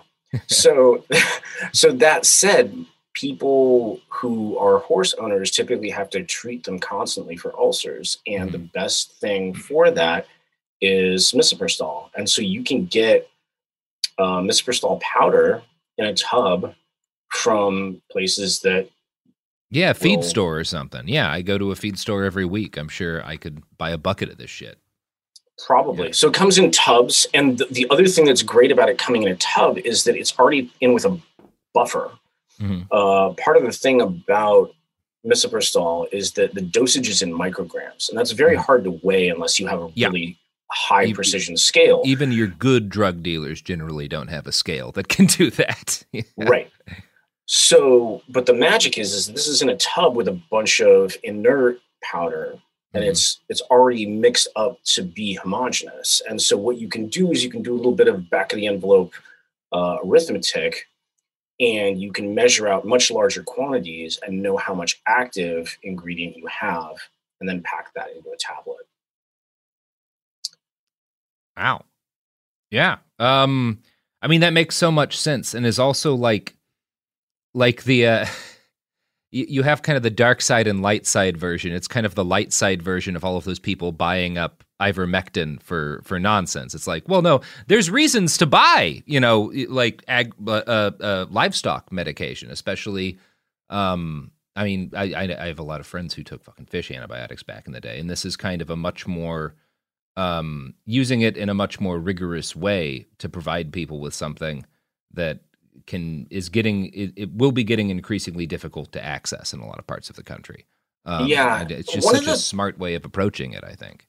Yeah, and, and one of the things that becomes philosophically a bit sticky is when you end up talking about the importance of independent management of one's own health and decision making not coming from above.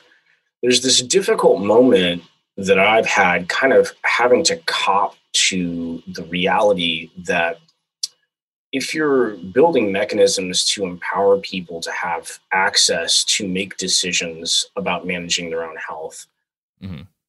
part of that entails realizing that that will also lead to a lot of people making what I might think are bad decisions. Mm-hmm. But that the important thing is that it doesn't matter what I think, that people should not be controlled by other people. And if they make bad decisions, that sucks. And hopefully we can help that, but not not lamenting the importance of or, or not not backtracking, not having some sort of retrograde uh, regret Yeah. about offering more access, even if people misuse that access to mismanage their own health. Yeah. Mismanagement of health happens no matter what, right? It happens constantly, and people will ignore things that seem like they're bigger problems and don't get them addressed. And so I have to sort of retreat into this idea that more access to more tools is better, and that's just the way of it. And yeah, the, the problem. yeah. I mean, the problem with ivermectin isn't the problem. The problem is not that people have access to ivermectin and so they're taking it in a way that is harmful to them. The problem is that people have been have have, have been blinded by disinformation, and Right. so are making a horrible healthcare decision. The uh, Yeah, the fact that they have it's good- access to veterinary medication is fine. Right, exactly. And and it's and it's interesting that you say that because I have a friend at Doctors Without Borders and they are starting a couple of pretty strong programs to try and combat misinformation because just from a uh, metric standpoint they look for sort of like what's killing the greatest number of people at the greatest rate in the worst way and currently the thing that's killing the most people in the worst way at the greatest rate is misinformation yeah. And Yeah. so, yeah, that's that's And- really the great danger. And one of the things I find really interesting about kind of what y'all have been doing, because obviously the question of how to fight the misinformation in the medical sphere is a much larger conversation without simple answers. When it comes to a question like, oh, hey, this pharmaceutical company jacked up the price by what, 750% for this necessary medication for people, a lot of people who have HIV. Um, what do we, the solution to that is simple. You find a way for them to get it without paying hundreds and hundreds of dollars per dose. Um, the question, some of the work y'all have done is with very uh, mass needed products like the mif- mifepristone, like the EpiPencil, um, where there's large numbers of people who need it. But a lot of what I think, one of the things I think is really cool is y'all are also working on hacking medications that are very niche. Like very, very few people have this particular disease, and so the medication is is costs as much as a fully loaded Toyota Tacoma. You know, in order to oh, and yeah. sometimes far worse than that Yeah. because of this Orphan Drug Act that got passed in the U.S. and equivalents that exist in other places.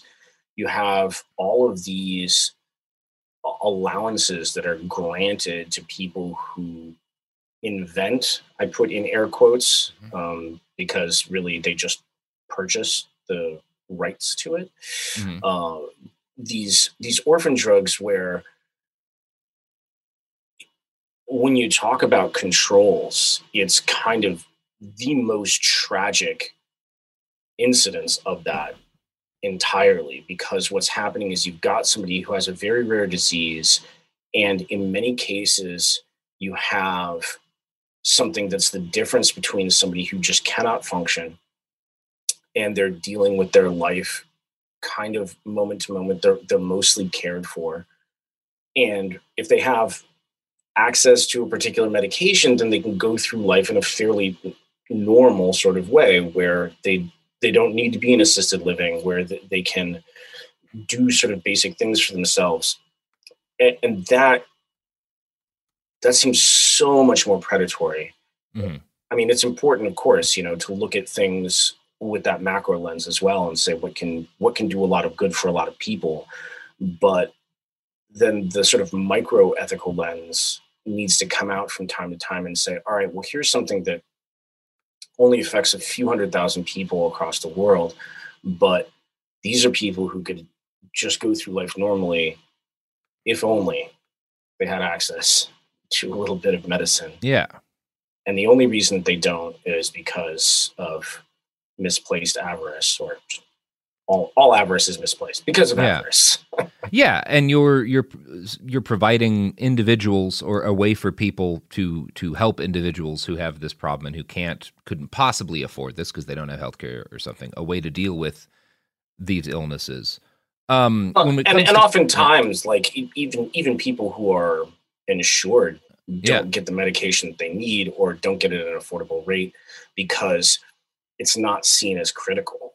Yeah, um, it's like oh well there's a there's a solution that's not as good but it's much less expensive so Mm-hmm. that's the only thing we're going to cover. And so Yeah, and you're saying, well, it should be your decision whether or not this is something you want to treat this way, and and we're this is a way if you you know have access or this is a way for you to kind of as you've been saying like take your health care and your ability to get medication into your own hands and produce the things that you need without needing to beg an insurance company or GoFundMe eighty five thousand dollars or whatever.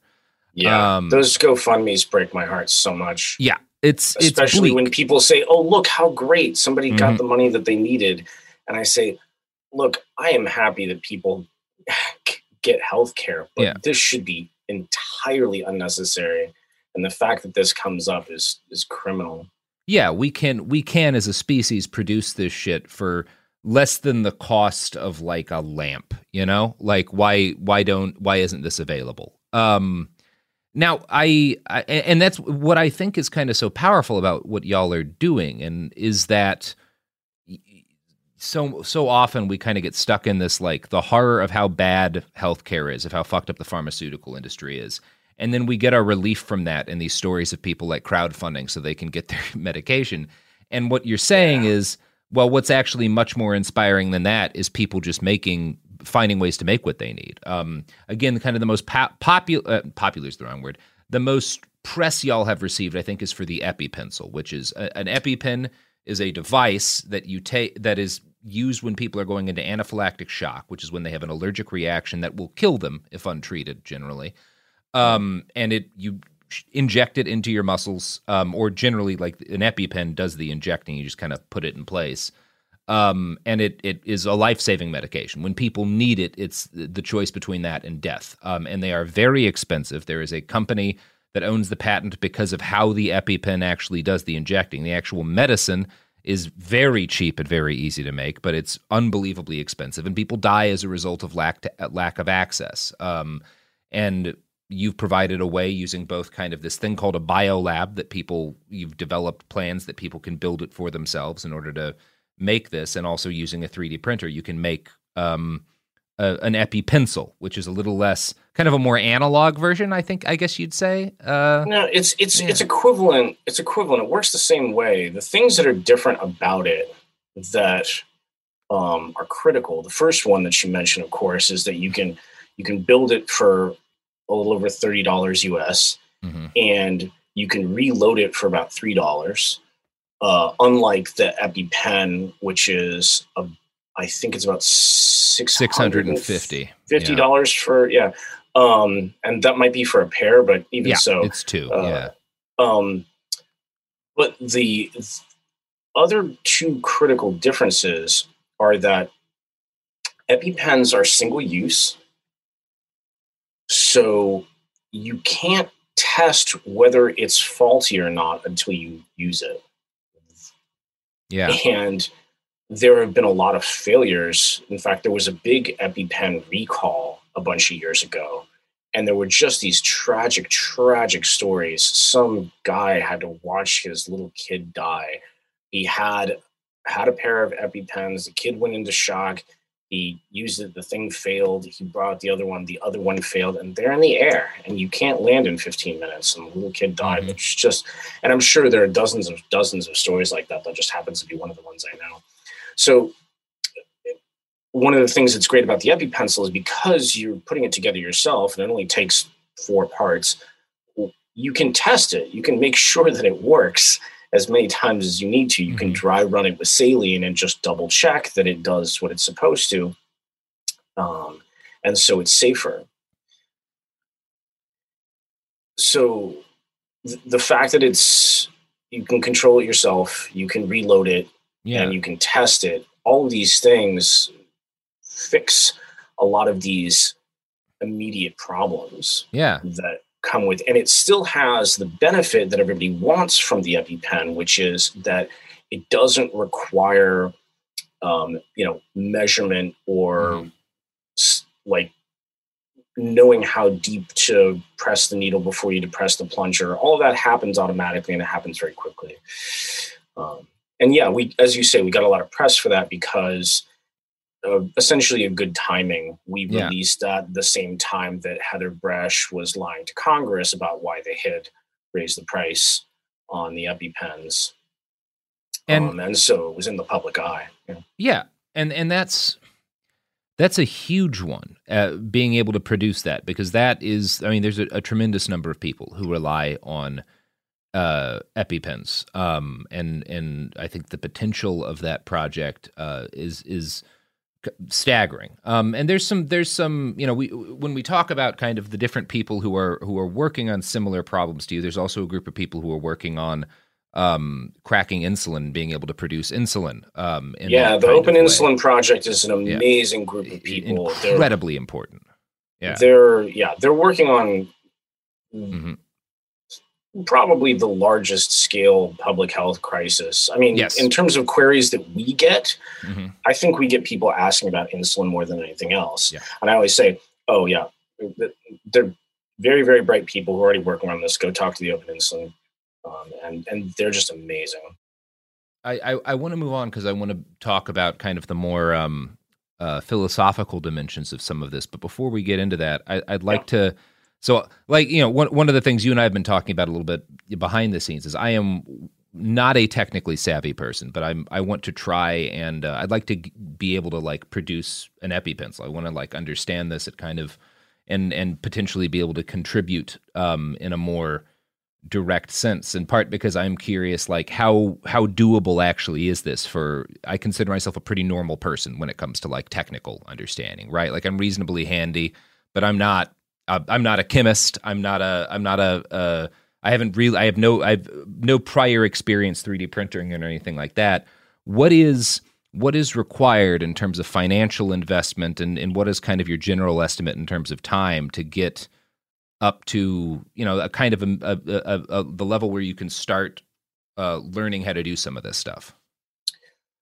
I think the barrier to entry is pretty low, depending on how you want to start. Uh, As I said, there are different avenues to doing it.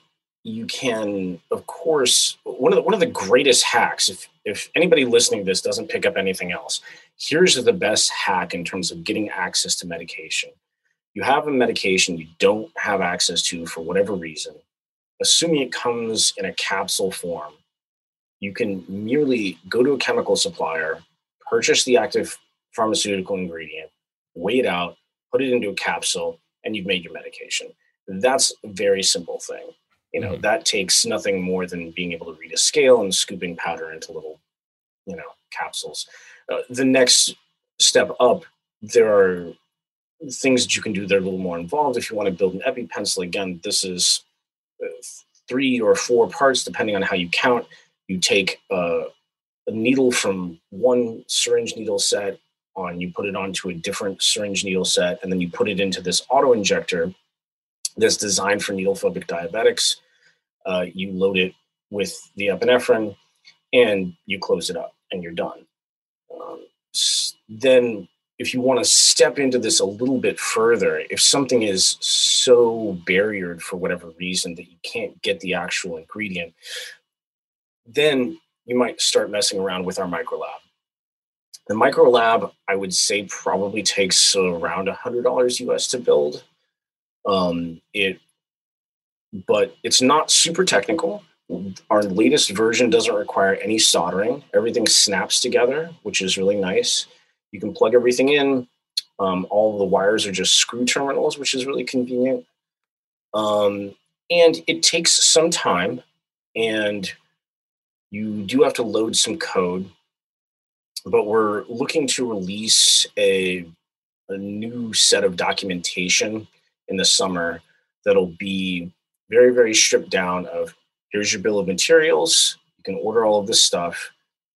Here's how you can put the disk image onto the SD card that you put in, and you should start it, and it'll wake up and work independently.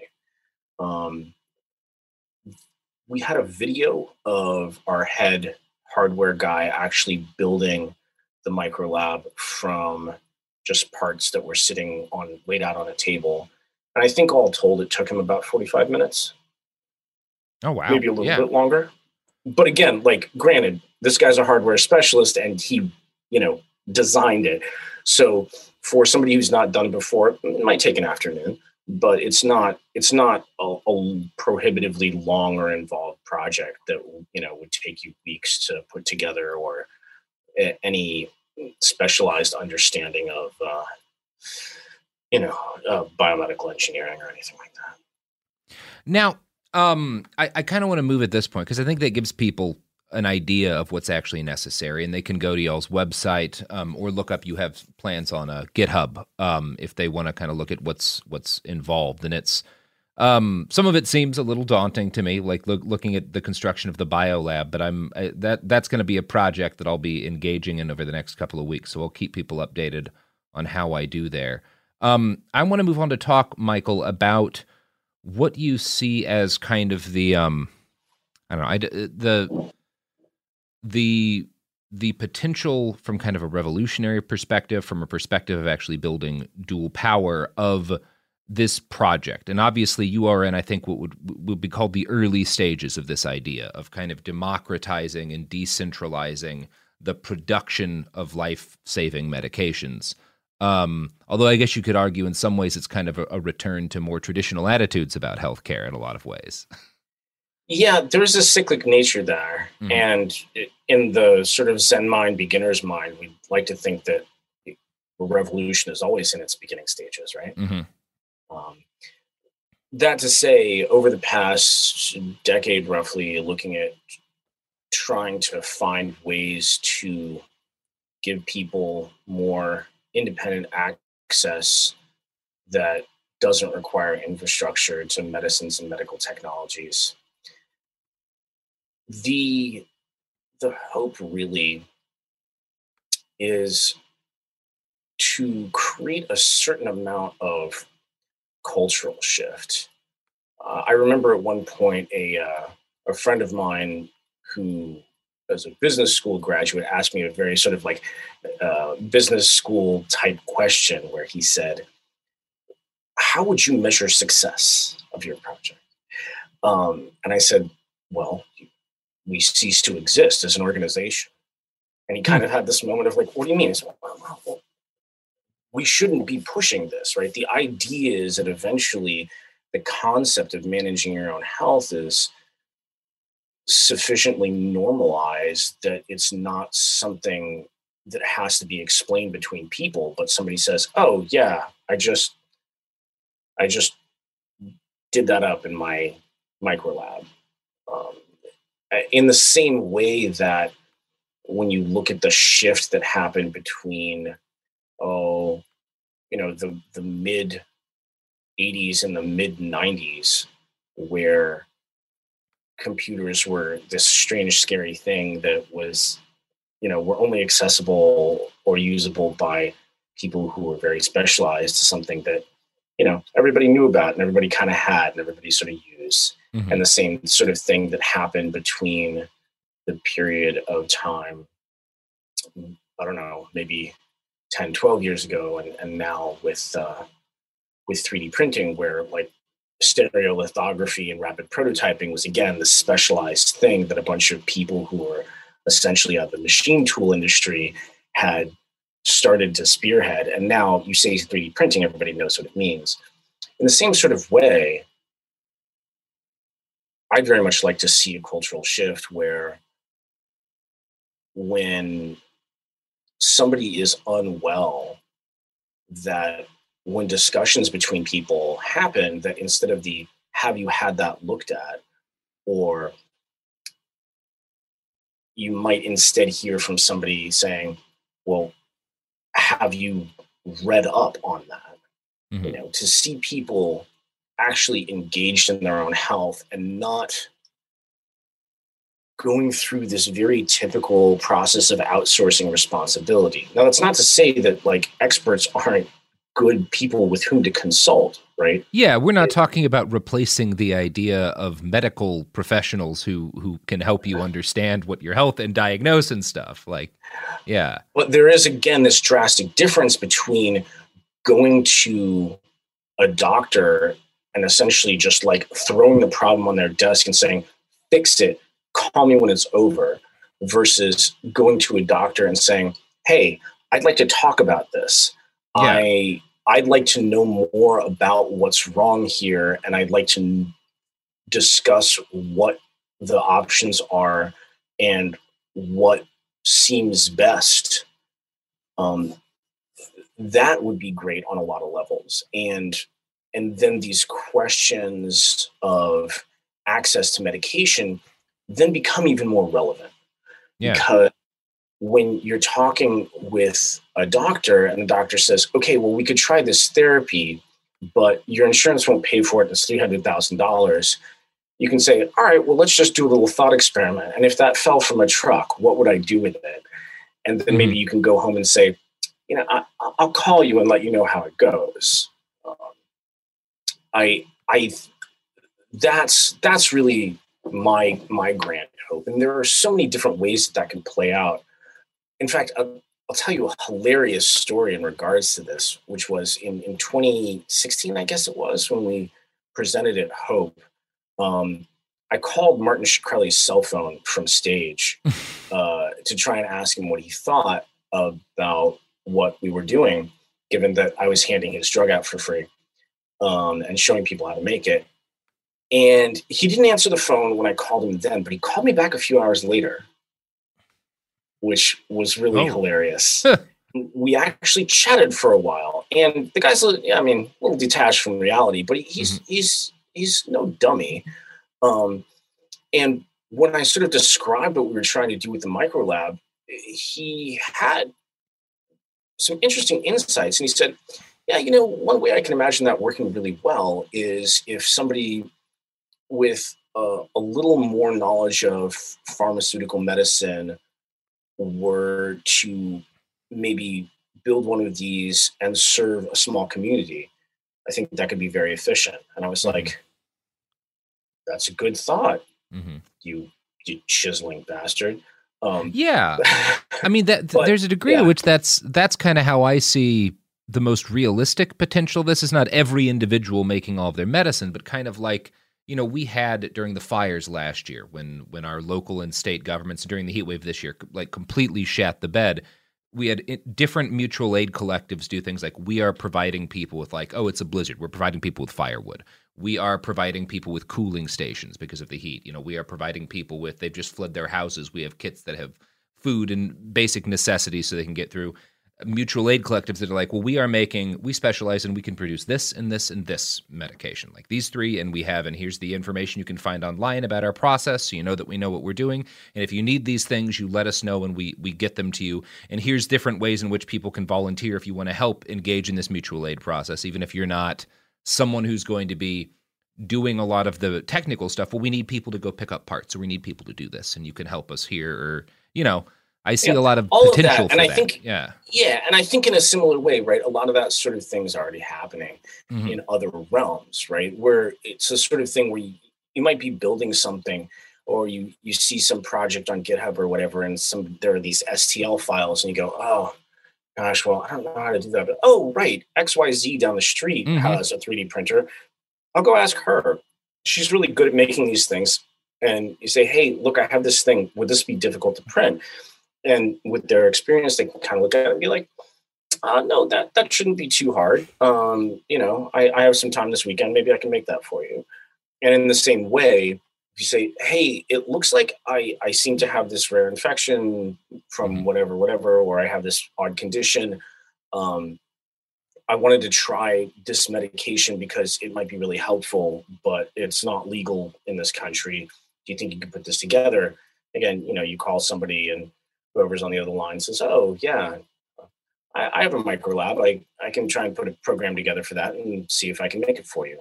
you know, that sort of thing, I think, is uh, a, a potentially really positive avenue for that sort of thing to proliferate. And again, eventually to have a cultural shift where the idea of medicine and medical technology not being something that is comes down from above from some authority Mhm.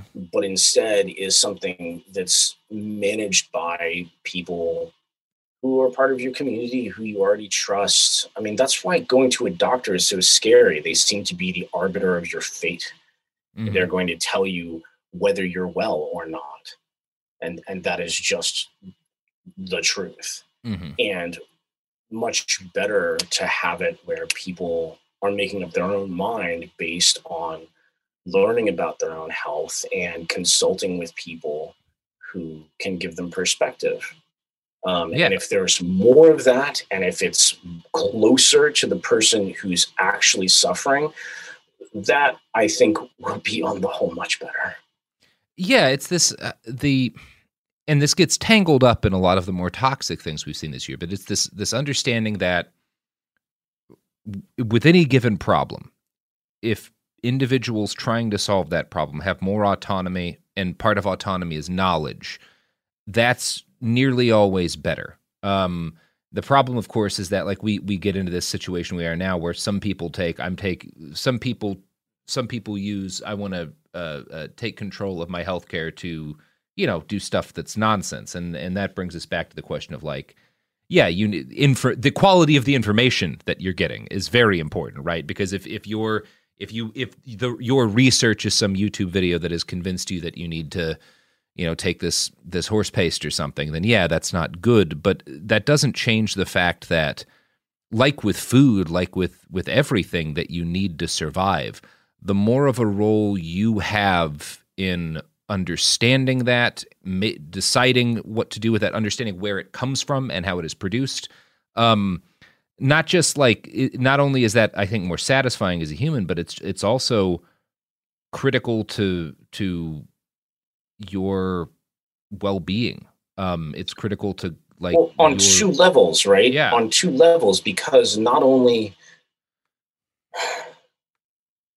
when your health is taken from you, yeah it doesn't deprive you of life, but it deprives you of participating in any of the acts that make life meaningful. yeah And part of that key thing that makes life meaningful is having a participatory role in the things that decide the trajectory of your life. And so when you go to the lengths of managing your own health, two things happen. First off, your health improves, assuming you've made good decisions and get lucky. yeah But second, you're also having a participatory role in your life. And that makes life more meaningful. and it uh, beyond just kind of the self-actualization benefits from from a perspective of actually enabling people to participate in the move for radical change in our society one necessary element of that to any of the kind of things that we need is a belief in your own agency and power um, and also an, a freedom from the kind of fear that comes from feeling helpless and there is I think probably no feeling worse in the world than feeling completely helpless about a treatable medical problem. Um, I mean, it's one thing. I just went through Very this with true. my mom. When- When you get a disease where there's just nothing that science can do, right? Where like, just, yeah, you've got this cancer, and there there ain't shit anybody has for you. You know, that's one kind of horrible. But I think it's a lot less terrible than you. I, I I have this thing that we can deal with, but I either can't afford it or I don't know that I'll be able to afford it. I had a horrible. I lost my job and my healthcare in 2017, and so did um, a person who was on my healthcare with me that I love very much. And I got this, you know, hired here in healthcare a couple of years later, and it happened that a month before the the I started my healthcare at this new job, this person who was on my healthcare with me um, got diagnosed with a brain tumor, and thankfully not a cancerous one, but a one that they had to take medication for that would have been would have bankrupted us, you know, without the Mhm. without insurance and Yeah. thankfully it worked out fine the timing worked out okay but there's not a week that goes by that i don't and it, it it's it's it, it is something that makes you less willing to take risks less willing to participate in in things that because you have in the back of your head well i have to i have to keep this job i have to keep this insurance i have to I, Oh, I- yes. yeah uh, that and, that and is that, that's another yeah. thing that I find so heartbreaking. There's so many people that I've I've met totally outside of my activism Mm-hmm. who lament about working a job that they hate, and I say, "Gosh, well, you know, I mean." You Mm-hmm. consider just bailing on it and looking for something else or trying something else, and and they have this total paralysis of saying, but if I quit my job, I won't have health care. Mhm. And and and mind you, like these were people who were incredibly healthy. These mm-hmm. were not people who had any regular visits to healthcare. They're just scared that if something comes up, they won't Yeah. be able to handle it. And it's it's a perfectly well-grounded fear, but as you point out, what this does is it works as this sort of shadow oppressive mechanism to keep people from exploring trying things as you say taking risks or or just doing things that that don't involve a an optimization toward a stable state of maybe just like yeah maybe i'll start a small business and yeah it probably will fail but that'll be a co- cool adventure. And most people you know so, so many people maybe not most but many many people um, get just terrified into this Mhm. state of inertial paralysis Yeah, and it contributes to people being afraid to take to the street to pro- protest the police because maybe they get arrested and maybe they get fired and then, you know, maybe their kid can't afford their in- like there's a thousand ways. I think honestly the fear of losing your health care is in some ways as great a greater counter-revolutionary force than any law enforcement agency could hope to be because the fear is so much more immediate to so many people. Nobody talks about that Yeah. and thank you so much for mentioning it because it's something that like oftentimes i try to bring up when i'm discussing things in public fora and and oftentimes people kind of raise an eyebrow at me and be like what's what's the big deal and i'm like no no no like if you look two layers deep Mhm. there's something that's really working against people being able to exercise protest and it's uh it's it's it's this really silent terrifying force that seems to underlie everything Yeah. and if you could alleviate that if it could get to the point where people are like yeah the hell with it you know i don't i don't need a job to take care of me Yeah. then all of a sudden so many possibilities just blossom in the mind yeah if you have like uh, say if you're a parent who has a child with you know who who's insulin dependent uh there's not a a lot of difference in my mind between the fact that between someone holding a gun to your head and your boss being able to fire you and take away your your kid's access to that insulin. There's not a tremendous moral difference to me. Um oh there's on the not a individual moral boss, difference. sure, I'd say getting yeah. a gun to your head is actually more likely to survive that you know? Yeah, it's a lot yeah. safer it's less inevitable you could talk your way out of that and yeah i mean there's whatever but there are any number of things that might go wrong there, but if somebody ta- Yeah. takes away your insulin, that's the end of the story.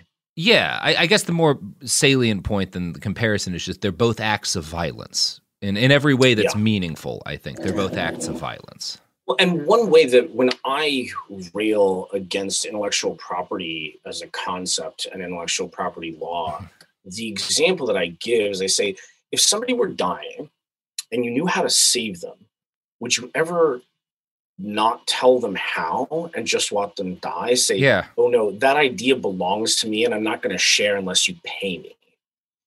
Like, no human being that I think I've ever heard of would do that. Yeah. And yet, this happens every day because we've sort of carried these questions of copyright into patent Yeah. and despite the fact that they're hundreds of years old and not applicable anymore, um, assuming they were ever applicable. And people just die because people say, oh, well, we can make more money if we do it this way.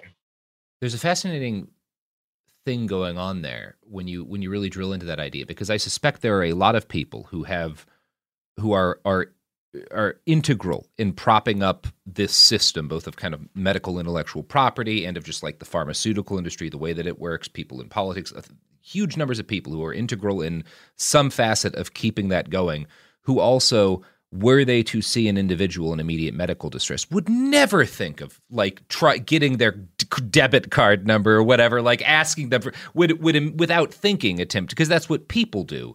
And it's i mean this is where we get into kind of some of these more philosophical anarchist ideas about what hierarchy does and what these structures do because structures enable people to participate in evil that they never would as an individual um yeah there's this easy route that that but the many easy routes that pop up mm-hmm. that allow people or force i should say force people to be displaced from their humanity in that sort of way where yes of course you you help somebody up off of subway tracks if they've fallen.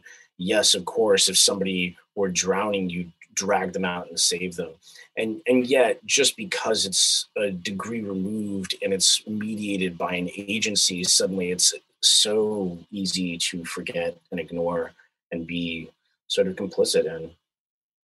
Yeah and i i just to go back around to what four thieves is doing and what y'all are doing it's one of the few projects going on right now that fits what my idealistic 19 year old brain thought the internet would be 16 15 like when i when it was when things were newer and a little less like oh this is like one of these days will this kind of shit's gonna happen. Um yeah.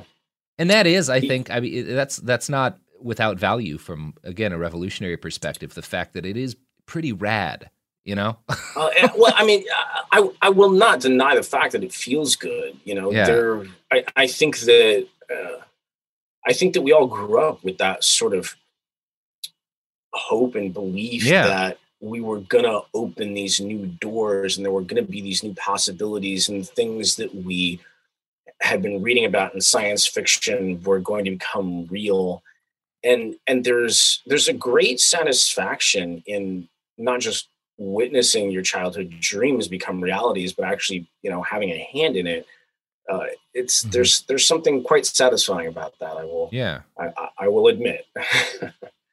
well, I think that's a pretty good point to close out on today. I don't need to take up um, too much more of your time right now, Michael. But but as I I told people, I'm going to be I'm going to be trying to get into some of this because I find it just b- both fascinating and incredibly hopeful um, in a world where it seems like uh, there are constantly forces conspiring to strip people of their ability to take control of critical aspects of their lives. You and your your colleagues in this are trying to give people opportunities to take some some power back for themselves, and I I just think that's I think it's pretty dope.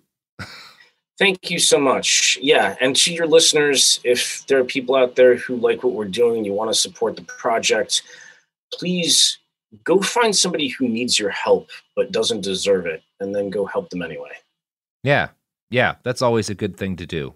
Um michael anything else? Any like uh uh thing else you want to kind of put this is normally this section where people plug websites or projects or anything. You've got anything in particular you want to throw out there right now uh sure we're we're hoping to do a bunch of big releases in the summer um mm. so look for those in the meantime we're always looking for help. So if you're out there and you'd like to be assisted in the project, uh, please get in touch. There's a contact us page in the website. And by the way, this do not have to be a technical person. We're looking for currently we're looking for writers. We have a lot of documentation that we need to do. So if you're out there and you have, you know, background in in language, then mm-hmm. that would be great. If if you're somebody who feels that you're entirely without skills, please get in touch. We mm-hmm. have any number of endless small tasks that just need to be taken care of because we don't have enough people. So if you'd like to participate, we'd love to have you. Please get in touch and in the meantime, keep each other healthy, keep each other Yeah. safe. Thank you so much, Michael. Thanks so much for having me.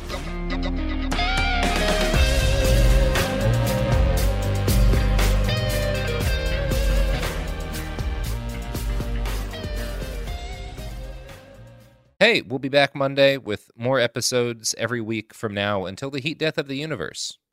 It Could Happen Here is a production of Cool Zone Media. For more podcasts from Cool Zone Media, visit our website, coolzonemedia.com, or check us out on the iHeartRadio app, Apple Podcasts, or wherever you listen to podcasts. You can find sources for It Could Happen Here updated monthly at coolzonemedia.com slash sources. Thanks for listening. The following is a high five moment from highfivecasino.com. Welcome to Burger Yippee. Would you like a hot apple pie today? Yes, yes, yeah, I won! Woohoo! So that's a yes on the apple pie? I just went big time playing High Five Casino on my phone. Real cash prizes, free daily rewards, over 1,200 games. Yeah! So yes or no on the apple pie? Whoa! I won again! I'll take that as a yes. Drive around. Have you had your high five moment today? Only at highfivecasino.com. High Five Casino is a social casino. No purchase necessary. Void where prohibited. Play responsibly. Conditions apply. See website for details. High Five Casino. I'm going out with the girls this weekend. Nails done, outfit stunner, and my skin. I know it's gonna be glowing because I glammed up my shower routine with new Olay Indulgent Moisture Body Wash. It smells so luxurious and deeply moisturizes with its super rich, creamy lather that's bursting with vitamin B3 complex. So my skin glows and my confidence grows. Try new Olay Indulgent Moisture Body Wash for glowing skin in just 14 days. Happy Pride from Tomboy X. We just dropped our Pride 24 collection. Queer founded, queer run, and creating size and gender inclusive underwear, swimwear, and loungewear for all bodies so you feel comfortable in your own skin. Visit tomboyx.com to shop. You wouldn't expect to hear that we're America's third best city for beer like this one, or home to vibes like this and this. It might surprise you that we're top 10 for immersive art that's like, whoa. And, hmm, not to mention, we have one of the top zoos in the country. So, can a city with the country's best pro soccer team, ranking as a top culinary destination in the world, be in your own backyard? Yes, Columbus. Plan your summer at experiencecolumbus.com/summer.